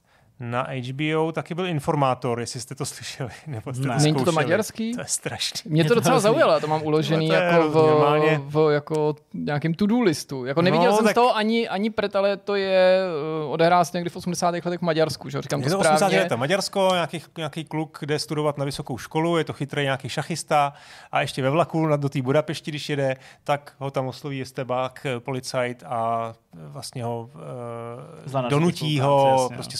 Spolupracovat a musí donášet na, na se svého spolužáka, který je členem nějaký odbojový, ne odbojový, protirežimní skupiny. No a on to hraje jako na dvě strany. No a je to prostě strašně naivně napsaný. To je úplně absurdní. Celý ten první díl je, samozřejmě on ještě na tom, ještě na tom eh, nádraží potká eh, tam opustí tu fotku, kterou dostal z toho kluka, jako že teda tohle hlídej a zvedne jí nějaká slečna, prostě, která mu ji takhle podá a to je přítelkyně toho kluka, který pak bude hledat. Jo, který pak No bude, to je ale ty náhoda, je tak, náhoda. takhle se strapnit prostě v tom agentování hned na pak začátku. tam jsou ty, no a ona to by se samozřejmě- o Říškovi ona mu to podá stát. jako otočený, jo, že, že, že, ho jako nevidí. Ty vole. Teď celý ten první díl je o tom, že, že teda oni, ta parta schá, má nějaký jako letáky vytiskla a teď je chce jako rozdistribuovat prostě, No jasně. prostě dostat do světa a policie tomu chce zabránit, nakonec se tomu nějak zabrání a ty vidíš ty letáky, jak tam teda potom na konci lítají, letějí prostě tý, na té koleji z okna a na těch leták je, na těch letácích je napsáno stop vládě. To je prostě Stop A4, vlády? na který není nějaká jako, nějaký sdělení, nějaký jako motivační, jako nějaký prostě malý textíky. Je tam něco takového, je tam prostě pryč s touto vládou. Takže ty se v Ty 80. vole. snažíš dostat k Exoroxu, abys tam napsal něco takhle banálního. Prostě. To je té protirežimní heslo. No tak, eh, takže jsem, jako vlastně tyjo, ta výprava, aha, on to prý dělal režisér, který se narodil v roce 92, tak já si myslím, že to je, To je jeho, docela jako, blbý, jeho ne? představa toho, jak, hmm. jak, jak byl, jak, jak, jak To já bych si třeba nelajsnul, no jasně. No. No. Jako prostě popisovat A je to v tom ta naivita komunismus, jako vidět a ono to je jako docela dobře natočený, tam jsou jako, Socialismus. když taky, jak to vemu, honičky v taxíku, jo, v prvním dílu, prostě 80. léta. Haničky tak si On tam musí prostě toho kluka jako, Žiguli jde Jako ta 60 kluka musí jako a tam ten druhý 62. protože on někde převzal ty, ty letáky, tak on eh, zastaví taxíka, hej, sleduj to auto. Prostě jedou taxíkem. Hezký, je to je jako je dobře natočený, ale no, viděl jsem dva díly a už fakt nemůžu dál, Hmm. takže jestli si to dáš, tak No tak neudělal tomu promluvit. dobrou reklamu, asi si pustím radši znova lásku z pasáže nebo kamaráda do deště, nebudu ti lhát, prostě, protože jak No, tam není stát- To určitě. Třeba, já jsem třeba na to dost často jsem myslel na svět pod hlavou český, jo, který No, to let starý, taky vybavilo, který byl výborný Jasně, no. a mám pocit, že měl i nějakou jako hloubku, nějaký přesah a vlastně hm, myslím si, že tohle je jako daleko horší. Jo. Takže Maďaři, no tohle se jim nepovedlo. E, tak, tohle byl informátor, co jsem tam měl ještě? No, já jsem to jinak moc nekoukal, protože teď začalo být hezky, takže už chodíme s dětma na hřiště, takže ty odpoledne trávím trošku jinak. Jo, svět české an- animace, to je výstava. Světy české animace. To vás ještě asi zajímat nemusí, ale pro, pro diváky, kteří mají trochu odrostlejší děti, třeba 5+, plus, možná 7+, plus, tak si myslím, že už by tam mohli vy- vyrazit. Je to v Holešovicích a je to je to až do 3. července a je to vlastně taková příjemná, skromná celkem výstava, ale trošku interaktivní výstava uh, o české animaci. Mm-hmm. Jsou tam přesně ukázány ty metody českých animátorů, ať už v historii, nebo, nebo, nebo teda jak se to dělá dneska. Uh, jsou tam ukázky těch technologií, nejenom, že tam vidíte prostě nějaký setupy těch scén z, z ploškových animací a nebo prostě různých uh, jako figurek, ale jsou tam vlastně i praktické ukázky, jsou tam workshopy o víkendu, takže pro ty děti to bylo parádní a já jsem tam viděl jako zajímavé věci. Je tam jako bylo by docela, asi napadlo mě, že by bylo hezký, kdyby tam byl nějaký he- herní koutek, a pak jsem si říkal, tyhle, to, to fakt ne, vlastně už jsem to viděl v každé výstavě, nějaký herní koutek, jo, aby tam byl, byl ukázaný nějaký někde Tetris, nebo, nebo tady třeba nějaká hra od Amanity. Je tam aspoň na zdi teda ukázaná, ukázaná Amanita, že tam jsou věci jako z Creeksů a z Happy Game a podobně, ale jako vlastně bylo to zajímavé v tom, že jsem se dozvěděl já, jako jak se dělali dřív animace, ten, ten Zeman a podobně a kluci tam viděli, viděli prostě se taky něco naučili. No, Zeman má na kampě samostatný muzeum, super. No, jo. No a poslední věc, přece jenom jednu hru jsem vytáhl. Uh, Selako, říkám to něco? Mně to něco říká, ale Jo, to, jo, to je nějaká ta akce. To je, Je ta to akce, first taková retro, že jo. střílečka, Ok. která je na GZ Doomu. aha, To znamená na starým důmu. to já hrát Ale nemůžu. teď doufám vidíte pár záběrů z nějakého krátkého videa, který udělali. A tyjo, vypadá to božsky. Fakt jako je to, je to udělané vlastně Doom meets Fear, takže Mhm. tam je normálně um, jako destrukce, taková nějaká jako příběhová akce. Paxton Fetel. Uh, AIčko slušný, tam příběh, jo, je to fakt jako Fear. Hmm. A má to výjít, vlastně nevím, kdy to má výjít, ale v červnu bude Summerfest, tak tam bude demo, ale oni pro patrony udělali, udělali prostě patronovský demo, to znamená, když je podpoříte, dáte jim prostě 250, tak, eh, tak vám pošlou demíčko, podepíšete endáčko, pošlou vám demíčko a jsem nadšený. Jako fakt to byla, už z kraje roku jsem je sledoval na Twitteru a podle mě to byla, pro mě to byla jedna z nejočekávanějších her tohoto roku. Jsem trošku jako rozpacích třeba z těch, z těch nepřátel, který Mhm. tam jsou přece jenom trošku rozkostičkovaný, ale jinak to, co tam jako udělali s, jako s Doom Enginem starým, samozřejmě předělaným do toho GZ Doomu, to je velkolepý. A fakt myslím, že to bude dobrá věc, dobrá hra. Hmm, super. No tak uh, já toho nemám mnoho, protože jak říkal tady uh, Honza, tak samozřejmě ano, už je hezký počasí, tak se chodí ven. S kočárkem. Eh, Co s kočárkem, to tak ona už jako tak se snaží, už jsme byli na pískovišti taky, že jo. Dokonce, když jsme byli na Lipně během, během Velikonoc, tak uh, se dítě dokázalo během velice krátké chvilky naučit klouzat se na klouzačce. Takže prostě se klouže na klouzačce, takže velká radost, ale samozřejmě velká bolest, protože Hmm. tisíckrát je málo. Takže prostě tam, tam byly prostě dvě hodiny a prostě jsme se klouzali, já už jsem měl ruce jak opičák. Ty musíš zvedat, To já vždycky zvedat ještě po dítě. No, to bylo. takže, to takže jako to bylo fajn a samozřejmě jako... Ale pak přijde zase puberta, tam je to taky Jo. lepší, taky Pak to- bude zvedat tebe, když přijdeš no, nad ranej domů Přesně. a dá tě do postele. jako že já každý den chodím úplně na No tak to ještě ne, to teďka To nemůžeš, že by tě nezvedla. že Jasně, jo? až se přestěhuji na vesnici pěkně do baráku, tak tam pak budu chodit do hospody. Uh, tak to je takový jako legrační jako s, tím, Hmm. s tím dítětem. Uh, vlastně došel jsem do toho bodu, o kterým už mluvil, to si vzpomínám, Jirka právě, když měl jako uh, Magdalenku zhruba ve věku prostě Leontýny, nebo tak, jak jako rostla, že jako je hrozně fascinující sledovat ty pokroky, který to dítě je schopný dělat jako na ploše jedinýho dne v podstatě. Že jako rá, já ráno odjedu, ještě neumí prostě slíst z gauče, vrátím se domů a už umí slízat z gauče. To je prostě úplně... dopočítaný pít, ty vole, do To pecka, no. do No, milion ne, prostě, místa. prostě fakt, fakt, to je jako takhle hrozně jako zvláštní, nebo zvláštní, jako zajímavý a fascinuje mě, jak vlastně eh, jako hodně mluví, jakože i bych řekl jako na svůj věk, že jako hodně mluví, už jako má spoustu jako slovíček, spoustu takových legračních slovíček, že jo, se všema se chce dát hlavičku a takovýhle, jako, jakože, jakože čelem, jakože duc, tak jako dý a tak. A byli jsme u mých rodičů po dlouhé Dám době. ti dobrý tip. No, no, no. Po- Poznamenaj si ty slova. drinky. Poznamenaj si No, ty já- slova. já Já si- si tady vedu ten. Já mám- eh, já mám slovník zapsaný, já mám z češtiny do magdalenštiny, protože Já mám se to pak jako ano. střídá, pak už to prostě Já nepoužívá dokument, to dítě. mám to zapsaný, teďka jsem tam nezapisoval akorát B, což jsou braille, ale to tam musím dohodit, takže B jsou braille, D, D je hlavička, ale uh, což je, no D, protože ona to má jako duc a prostě D, takže je vždycky kohokoliv prostě potká, tak to je jako její nějaký asi zbližovací rituál nebo Hmm. něco takového, takže prostě mojí mámu chce furt D a mýho tátu furt chce D, když je vidí po nějaký době. Ale uh, vtipný je, že se jí jako mění strašně spánek, jak to prostě u těch dětí bývá, že už jako to nejsou ty dva spánky za den, jak prostě hnedka dopoledne ještě, že jo, a pak někdy odpoledne prostě před, uh, před tou odpolední takovou nějakou jako rutinou, To do toho už jdu já trošku. Tak- takhle. Tak je vlastně jako vtipný, že s tím hrozně bojuje, takže jako usíná prostě za, za chůze, za jízdy. Uh, když prostě někde jedem, tak prostě si povídá s celým světem a štěká na psy a podobně. A pak takhle luskneš a ona prostě i s křupkou v ruce usne prostě v, ko- v, jako v kočárku, ale blbý je to uspávání, že? Zase se vrátil takový, jako, taková fáze a většinou prostě jako přijíždím domů tak, aby jsem jí aspoň uspával, aby jsme jako spolu strávili aspoň nějakou dobu a uh, teď je to zase prostě mega dlouhý, trvá to strašně dlouho, fakt třeba hodinu a půl prostě uspávání a nejhorší je, Hodinu a půl, jo. hodinu určitě. A nejhorší je prostě, když už jako, už to vypadá nadějně, mezi tím já už jsem třeba třikrát usnul a, a třikrát jsem se probral, že jo, prostě já, jako, tak jako, já jsem schopný usnout kdekoliv, tak včera právě to bylo úplně jako neskutečný, že se prostě leží, už jako klid, už měl i zavřený oči, už jako takový jako sklidněný dech prostě, jako jo, po té, co jsme se lechtali a všechno, aby se jako vybila tak jako leží a já už tak jako se chystám, tak tahám ten telefon a píšu Markétě do že už jako dobrý, že jdu, jo, já vás sledu na, na chůvi a směju se vám.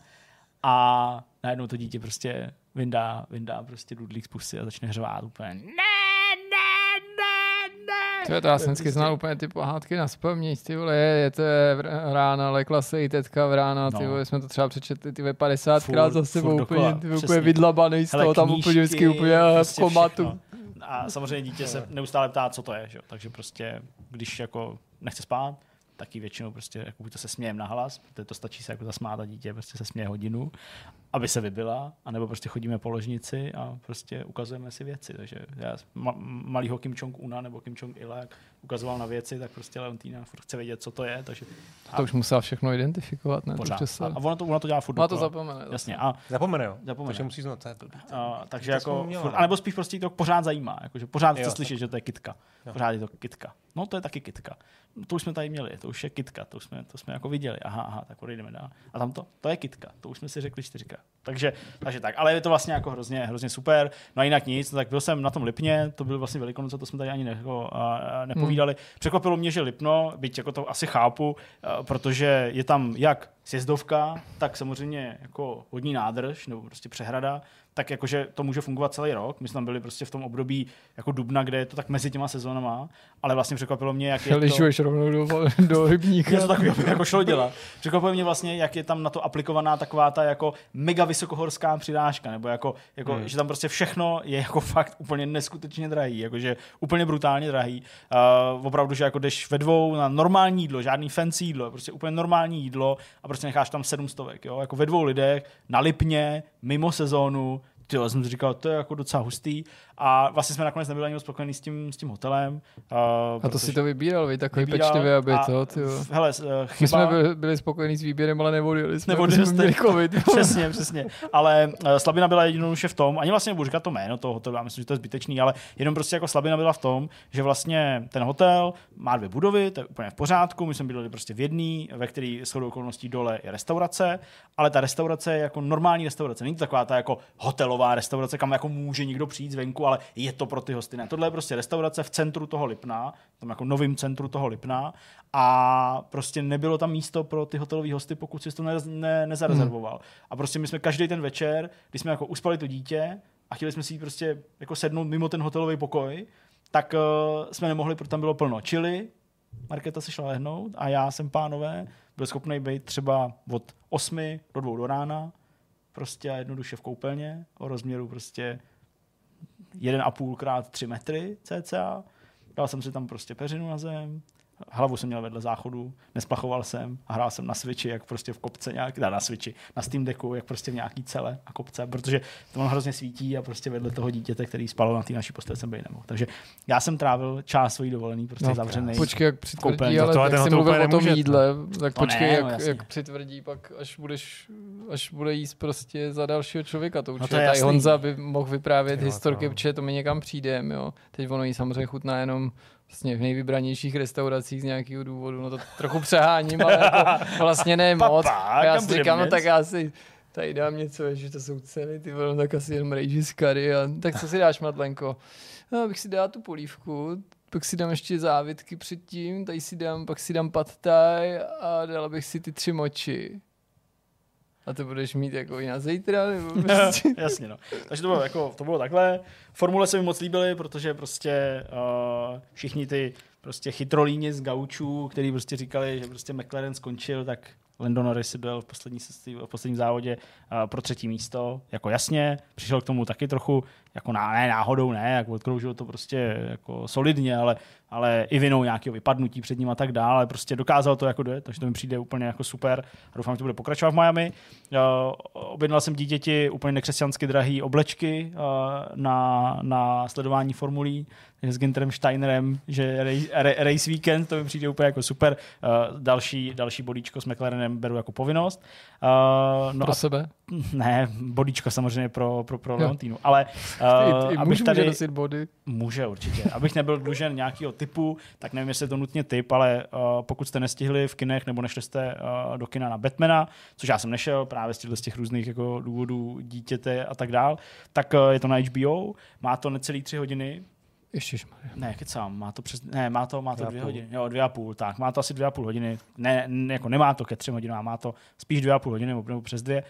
A já, No jsem a to co? četl, já jsem to četl různý recenze. No já jsem právě zvědavý, já jsem se na to hrozně těšil, ale pak mě úplně odradil trailer v den, kdy jsem si to chystal pustit, že jsem se na něj podíval, no, protože tam byl trailer k tomu a říkal jsem si, a tak já to vlastně asi vidět nechci. Hele, trvalo to nějakou dobu, řekněme třeba 35 minut, než jsem si jako zvykl na ten styl. Mhm. I když vlastně se mi jako od začátku vnitřně jako líbil, jo? takový jako noir, neutěšený, takový Jo, vlastně takový hodně, jako, vlastně takový jako Batman noir bych řekl, že to je jako žánr. Jo, není to úplně, samozřejmě nectí to úplně žánr film noiru, jako nějaký prostě, já nevím, prostě světla položený na zemi a jejich kužel prostě pod nějakým úhlem se rozprostírající proti, uh, proti záběru kamery a takovéhle ty věci, ale jako vlastně má to tenhle ten ještě jako temnější nádech, než měl prostě Batman od Nolana a víc ještě než měl samozřejmě Batman s Keatonem a tak dále, ale jako ne, prostě odcházel jsem od toho filmu, dokoukal jsem to, více mi to líbilo, než nelíbilo, ale prostě jako, jako rozpolcený, jako, jako jestli jako zrovna tahle vize je jako správná. A spíš, než jako samotný Batman, který je jako relativně v pohodě a vlastně mě i překvapuje, jak jako Pattinson, mm, kterýho si často všichni spojují prostě jenom s blbou rolí Edwarda Kalena ve stmívání, vlastně vyrost docela dobrýho herce. Jo. My jsme se pak koukali s Markétou znova na film Ďábel, to ona nikdy neviděla, to je s, mi- mimo jiné s Tomem Hollandem a mimo jiné právě i s, s Robertem Pattinsonem a tam hraje třeba úplně jako skvěle. Jo. Takže i v tom Batmanovi zahrál, zahrál dobře, ale vlastně nevím, jestli ty jako padouši, jestli se mi jako líbí ta, ta vize, jejich uh, vizáž, jako to, jako to, to, to jejich zpracování. Ten příběh je takový jako velmi tradiční, bych řekl, na poměry Batmana. Uh, a jako já bych tomu třeba osobně v nějakém hodnocení jo, dal třeba sedm bodů. Jo. a vlastně v některých ohledech bych tomu dal i víc než Nolanovským Batmanu, který považuji za nějaký jako etalon toho moderního zpracování filmového Batmana ale někde fakt jako mnohem, mnohem míň a, a níž. Ale jako ten film je takový na houpačce a nesklamal mě, jenom jsem možná čekal o ten bodík víc, o, o, o něco víc. Potěšil mě nicméně, že oznámili pokračování, že bude Batman 2 a chystám se, vlastně jsem pořád neviděl Venoma 2. Uh, Venom se mi líbí na takový úplně jiný úrovni, jako, jako šílenosti, takže na Venoma 2 na toho furt někde musím jako narazit někde a je potvrzená trojka mimo jiné, hmm. takže, takže tak. Ty jsi to taky ještě nepustil, to Batmana? Ne, ne, Já nějak ne, no. jako... Ale Ale pustil jsem se ale na to já- těšil, jako já nevím, jako proč jako jsem... Stra... Já si ani nemyslím nutně, že to je blbý, jenom jsem asi na to neměl tu správnou náladu. Ve No. chvíli, jsem sledoval ten trailer, jako přišlo, že to není film, na já který jsem, se v já tu jsem chvíli totiž chci odsledoval podívat. 30 minut, těch první, a vlastně musel jsem to přerušit kvůli něčemu. A pak jsem jako zbytek jsem sledoval až jako po těch prvních 30 minutách. A vlastně těch prvních 30 minut jsem tak na to koukal, tak jako jako, jo, jako, tak jako jasně, je to jako Batman, jo, jasně, tohle je Joker, jo, je Joker, tohle je Penguin, jo, jo, tak vlastně jako jo. A jsem přerušil a pak jsem jako do toho skočil a to jsem to odsledoval v pohodě a jako přišlo mi to jako dobrý.